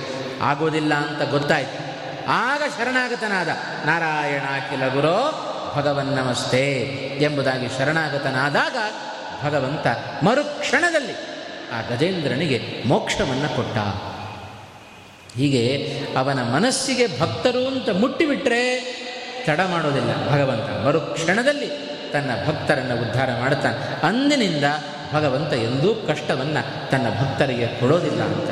ಈ ಮಾತುಗಳನ್ನು ನಾವು ಗಮನಿಸಿದರೆ ಯಾರ್ಯಾರು ಭಗವಂತನ ಭಕ್ತರೋ, ಆ ಭಕ್ತರಾದವರೆಲ್ಲರೂ ಕೂಡ ಭಗವಂತನ ಈ ಒಂದು ಮಾತನ್ನು ಅರ್ಥ ಮಾಡಿಕೊಳ್ಳಬೇಕಾದ್ದು ನಮ್ಮೆಲ್ಲರ ಬಹಳ ಕರ್ತವ್ಯ. ಇದು ಭಗವಂತನ ಮಾತಿನಲ್ಲಿ ನಾವು ವಿಶ್ವಾಸ ಇಡಬೇಕು. ಭಗವಂತನಲ್ಲಿ ಶ್ರದ್ಧೆ, ಭಗವಂತನ ಮಾತಿನಲ್ಲಿ ವಿಶ್ವಾಸ, ಇವೆಲ್ಲ ಇದ್ದರಷ್ಟೇ ನಮಗಿದು ಫಲ ಕೊಡುತ್ತೆ. ಯಾಕೆಂದರೆ ಹೇಳ್ತಾರೆ ನೋಡ್ರಿ, ವಿಶ್ವಾಸೋ ಫಲದಾಯಕ ಅಂತ. ಒಂದು ರೋಗ ಬಂದಿದೆ, ಡಾಕ್ಟರ್ ಬಳಿಗೆ ಹೋಗಬೇಕು, ಡಾಕ್ಟರ್ ಬಗ್ಗೆನೇ ನಮಗೆ ಸಂಶಯ. ಅವನ ಓದಿನ ಬಗ್ಗೆ ಸಂಶಯ ನಮಗೆ. ಅವನು ಡಾಕ್ಟರ್ ಹೌದೋ ಅಲ್ವೋ ಅನ್ನೋದರಲ್ಲೇ ಸಂಶಯ. ಅದರಲ್ಲೇ ಸಂಶಯ ಇಟ್ಟುಕೊಂಡು ಹೋದರೆ ಇನ್ನು ಕೊಟ್ಟ ಔಷಧಿ ಅದರಲ್ಲೂ ಸಂಶಯ, ನಮಗೇನು ಫಲ ಕೊಟ್ಟಿತು? ವಿಶ್ವಾಸ ಇಟ್ಟು ಹೋದರೆ ಆ ವಿಶ್ವಾಸವೇ ಅರ್ಧ ನಮಗೆ ರೋಗ ವಾಸಿ ಮಾಡಿಬಿಡುತ್ತೆ ಅಂತ. ಅದಕ್ಕೆ ಇಂಥ ರಾಮನ ಧೈರ್ಯ, ಔದಾರ್ಯ, ಇವನ ಕಾರುಣ್ಯ ಇವನೆಲ್ಲ ಕಂಡ ಸುಗ್ರೀವ ರಾಮನಿಗೆ ಶರಣಾಗತನಾದ, ರಾಮ, ನಿನ್ನ ಬಗ್ಗೆ ತಿಳಿದೇ ತಪ್ಪನ್ನು ಮಾತನಾಡಿದೆನಪ್ಪ. ಇಂಥ ನಿನ್ನನ್ನು ಬಿಟ್ಟರೆ ಜಗತ್ತಿನಲ್ಲಿ ನೀ ಇಂಥ ಗುಣ ಮತ್ತಾರಲ್ಲಿಯೂ ನಮಗೆ ಕಾಣಲಿಕ್ಕೆ ಸಾಧ್ಯ ಇಲ್ಲ. ಎಂಥ ಪರಮ ವೈರಿ, ಕಡು ವೈರಿ ಮಹಾಪರಾಕ್ರಮಿಯಾದ ರಾವಣನನ್ನು ನಿನ್ನ ಪಕ್ಷಕ್ಕೆ ನೀನು ಸೇರಿಸಿಕೊಳ್ಳಬೇಕಾದರೆ ಇಂಥ ಔದಾರ್ಯ, ಧೈರ್ಯ ನಿನ್ನಲ್ಲಿ ಹೊರತು ಬೇರೆ ಯಾರಲ್ಲಿಯೂ ಕೂಡ ನಾವು ಕಾಣಲಿಕ್ಕೆ ಸಾಧ್ಯ ಇಲ್ಲ ಅಂತ ರಾಮನಿಗೆ ಶರಣಾಗತನಾಗಿ ಎಷ್ಟು ಸಣ್ಣತನ ತೋರಿಸ್ಕೊಂಡ್ಬಿಟ್ನಲ್ಲ ನಾನು ಅಂತ ಅವನಿಗೆ ನಾಚಿಕೆ ಆಯಿತಂತೆ ಸುಗ್ರೀವನಿಗೆ ಅಂತ. ಇದು ನೋಡ್ರಿ ವಿಭೀಷಣನ ತನ್ನ ಪಕ್ಷಕ್ಕೆ ಸೇರಿಸಿಕೊಳ್ಳುವುದರ ಹಿನ್ನೆಲೆಯಲ್ಲಿ ಹನುಮಂತನ ಗುಣ ರಾಮನ ಔದಾರ್ಯ, ರಾಮನ ವ್ಯಕ್ತಿತ್ವ ವಿಭೀಷಣನ ವ್ಯಕ್ತಿತ್ವ ಎಷ್ಟು ದೊಡ್ಡದಿದೆ. ಈ ಹಿನ್ನೆಲೆಯಲ್ಲಿ ರಾಯರು ಒಂದೇ ಒಂದು ಮಾತಿನಲ್ಲಿ ಹೇಳಿದರು, ದಶಮುಖ ಸಹಜಂ ಮಾನಯನ್. ವಿಭೀಷಣನಿಗೆ ಯಾಕೆ ಗೌರವವನ್ನು ಕೊಟ್ಟ ಶ್ರೀರಾಮಚಂದ್ರ ಅಂದರೆ ವಿಭೀಷಣ ಸಾಧಾರಣವಾದ ವ್ಯಕ್ತಿತ್ವ ಅಲ್ಲ, ವಿಭೀಷಣನದ್ದು ಅಂತ. ಹೀಗೆ ಆ ವಿಭೀಷಣನ ವ್ಯಕ್ತಿತ್ವವನ್ನು ಬಹಳ ಚೆನ್ನಾಗಿ ನಮಗೆ ತಿಳಿಸಿಕೊಟ್ಟಿದ್ದಾರೆ. ಹಾಗಾಗಿ ರಾಯರ ಈ ಒಂದು ಮಾತು, ಈ ಒಂದು ಶ್ಲೋಕದಲ್ಲಿ ಏಳನೆಯ ಶ್ಲೋಕದಲ್ಲಿಯೂ ಕಳೆದ ಹತ್ತು ದಿವಸಗಳಿಂದಲೂ ಇದೇ ಶ್ಲೋಕದ ಅವಲೋಕನದಲ್ಲಿದ್ದೇವೆ. ಕೇವಲ ಎರಡು ಪಾದಗಳ ಅವಲೋಕನ ಮಾತ್ರ ಈ ಒಂದು ಹತ್ತು ದಿವಸಗಳಲ್ಲಿ ಅದು ನಡೆದಿದೆ. ಇನ್ನೂ ಈ ಶ್ಲೋಕದಲ್ಲಿ ಅನೇಕ ವಿಚಾರಗಳನ್ನು ಸಂಗ್ರಹ ಮಾಡಿಕೊಟ್ಟಿದ್ದಾರೆ. ಇನ್ನು ಮುಂದಿನ ಮಾತು ದಶಮುಖ ಸಹಜಂ, ಮಾನಯನ್ ಆ ವಿಭೀಷಣನನ್ನು ಗೌರವಿಸುವ, ಗೌರವಿಸುವುದಕ್ಕೆ ಕಾರಣ ಇದೆ. ಅದನ್ನು ವಾಲ್ಮೀಕಿಗಳ ಆಧಾರದ ಮೇಲೆ, ರಾಮಾಯಣದ ಆಧಾರದ ಮೇಲೆ ಸ್ವಲ್ಪ ವಿಸ್ತೃತವಾದ ಭಾಗವನ್ನು ನಾವು ಕಂಡಿದ್ದೇವೆ. ವಿಭೀಷಣನಿಗೆ ಗೌರವವನ್ನು ಕೊಟ್ಟ ನಂತರ ಅಬ್ಧಿವಾಚ. ಮುಂದಿನ ಮಾತು, ರಾಯರ ಮಾತು. ಅಂದರೆ ಆ ಸಮುದ್ರಕ್ಕೆ ಒಡೆಯನಾದ ರಾಜನಾದ ವರುಣ ತಾನು ಸಮ್ಮತಿಯನ್ನು ಸೂಚನೆ ಮಾಡುತ್ತಾ ಇದ್ದಾನೆ. ಆ ವರುಣನ ಸಮ್ಮತಿಯ ಹಿನ್ನೆಲೆಯಲ್ಲಿಯೂ ಬಹಳಷ್ಟು ವಿಷಯಗಳು ಅಡಗಿದ್ದಾವೆ. ಆ ಅಷ್ಟು ವಿಷಯಗಳನ್ನು ಸಂಗ್ರಹ ಮಾಡಿ ಒಂದೇ ಒಂದು ಪದ ನಮ್ಮ ಮುಂದೆ ಇಟ್ಟದ್ದು ಅಬ್ಧಿವಾಚ. ಆ ವರುಣ ಸುಮ್ಮನೆ ರಾಮನಿಗೆ ಅಪ್ಪಣೆಯನ್ನು ಕೊಡಲಿಲ್ಲ. ರಾಮನ ರಾಮನಿಗೆ ಸೇತುವೆಯನ್ನು ಕಟ್ಟಲಿಕ್ಕೆ ಉಳಿದ ಕಪಿಗಳಿಗೆ ಸಮ್ಮತಿಯನ್ನು ಕೊಡಲಿಲ್ಲ. ಅದರ ಹಿನ್ನೆಲೆಯಲ್ಲಿಯೂ ಬೇಕಾದಷ್ಟು ಅಂಶಗಳಿದ್ದಾವೆ. ಆ ಅಂಶಗಳನ್ನು ಮುಂದಿನ ಭಾಗದಲ್ಲಿ ನಾವು ನೋಡೋಣ ಅಂತ ಹೇಳ್ತಾ ಇಷ್ಟು ದಿವಸಗಳ ಪ್ರವಚನವನ್ನು ಇಲ್ಲಿಗೆ ಇವತ್ತಿನ ದಿವಸ ನಾನು ಮುಕ್ತಾಯವನ್ನು ಮಾಡ್ತಾ ಇದ್ದೇನೆ. ಇಷ್ಟು ದಿವಸಗಳ ಪ್ರವಚನ, ಅದು ಇಂಥ ಒಂದು ಹೊರಗಿನ ಪರಿಸ್ಥಿತಿ ಬಹಳ ಗಂಭೀರವಾದ ಪರಿಸ್ಥಿತಿ ಇದೆ. ಆದರೂ ಈ ಒಂದು ಮಾಧ್ಯಮದ ಮೂಲಕ, ಅಂತರ್ಜಾಲದ ಮೂಲಕ ಅನೇಕ ಶ್ರೋತೃಗಳಿಗೆ ಮುಟ್ಟಲಿ ಅನ್ನುವ ಒಂದು ಸದುದ್ದೇಶದಿಂದ ಶ್ರೀಮಠ ವಿಶೇಷವಾದ ವ್ಯವಸ್ಥೆಯನ್ನು ಈ ಸಂದರ್ಭದಲ್ಲಿ ಮಾಡಿದೆ. ಆದ್ದರಿಂದ ಎಲ್ಲರಿಗೂ ಕೂಡ ಇಲ್ಲಿ ನೆರೆದ ಒಂದಿಬ್ಬರು ಮಾತ್ರ ಇಲ್ಲಿದ್ದೀರಿ. ಉಳಿದವರು ಅನೇಕರು ಅದರ ಮೂಲಕ ಶ್ರವಣವನ್ನು ಮಾಡುತ್ತಾ ಇದ್ದಾರೆ. ಅಂತರ್ಜಾಲದ ಮೂಲಕ ಶ್ರವಣ ಮಾಡಿದ ಎಲ್ಲರಿಗೂ ಕೂಡ ಹರಿವಾಯುಗಳು ವಿಶೇಷವಾಗಿ ಅನುಗ್ರಹವನ್ನು ಮಾಡಲಿ ಎಂಬುದಾಗಿ ಪ್ರಾರ್ಥನೆಯನ್ನು ಮಾಡುತ್ತಾ, ಈ ಒಂದು ವ್ಯವಸ್ಥೆಗೆ ಉತ್ತಮವಾದ ಅವಕಾಶವನ್ನು ಕೊಟ್ಟ ಪರಮ ಪೂಜ್ಯ ಶ್ರೀಪಾದಂಗಳವರು ವಿದ್ಯಾಶ್ರೀ ತೀರ್ಥ ಶ್ರೀಪಾದಂಗಳವರು ಅವರ ಚರಣಾರವಿಂದಗಳಲ್ಲಿ ನಮನಗಳನ್ನು ಸಲ್ಲಿಸ್ತಾ ಪೂಜ್ಯ ವಿದ್ಯಾಗುರುಗಳಾದ ಬಿಜಾವರ ಶ್ರೀಪಾದಂಗಳವರ ಅಂತರ್ಯಾಮಿಯಾದ ಭಗವಂತನಿಗೆ ಇಷ್ಟು ದಿವಸಗಳ ಪ್ರವಚನವನ್ನು ಅರ್ಪಣೆ ಮಾಡುತ್ತಾ, ಮುಕ್ತಾಯ ಮಾಡ್ತಾ ಇದ್ದೇನೆ. ಶ್ರೀಕೃಷ್ಣ ಅರ್ಪಣಮಸ್ತು ಕಾಯೇನ ವಾಚ ಮನಸ ಇಂದ್ರಿಯೇರವ ಬುದ್ಧ್ಯಾತ್ಮನ ವಾನುಸುತ ಸ್ವಭಾವಂ ಕರೋಮಿ ಯದ್ಯತ್.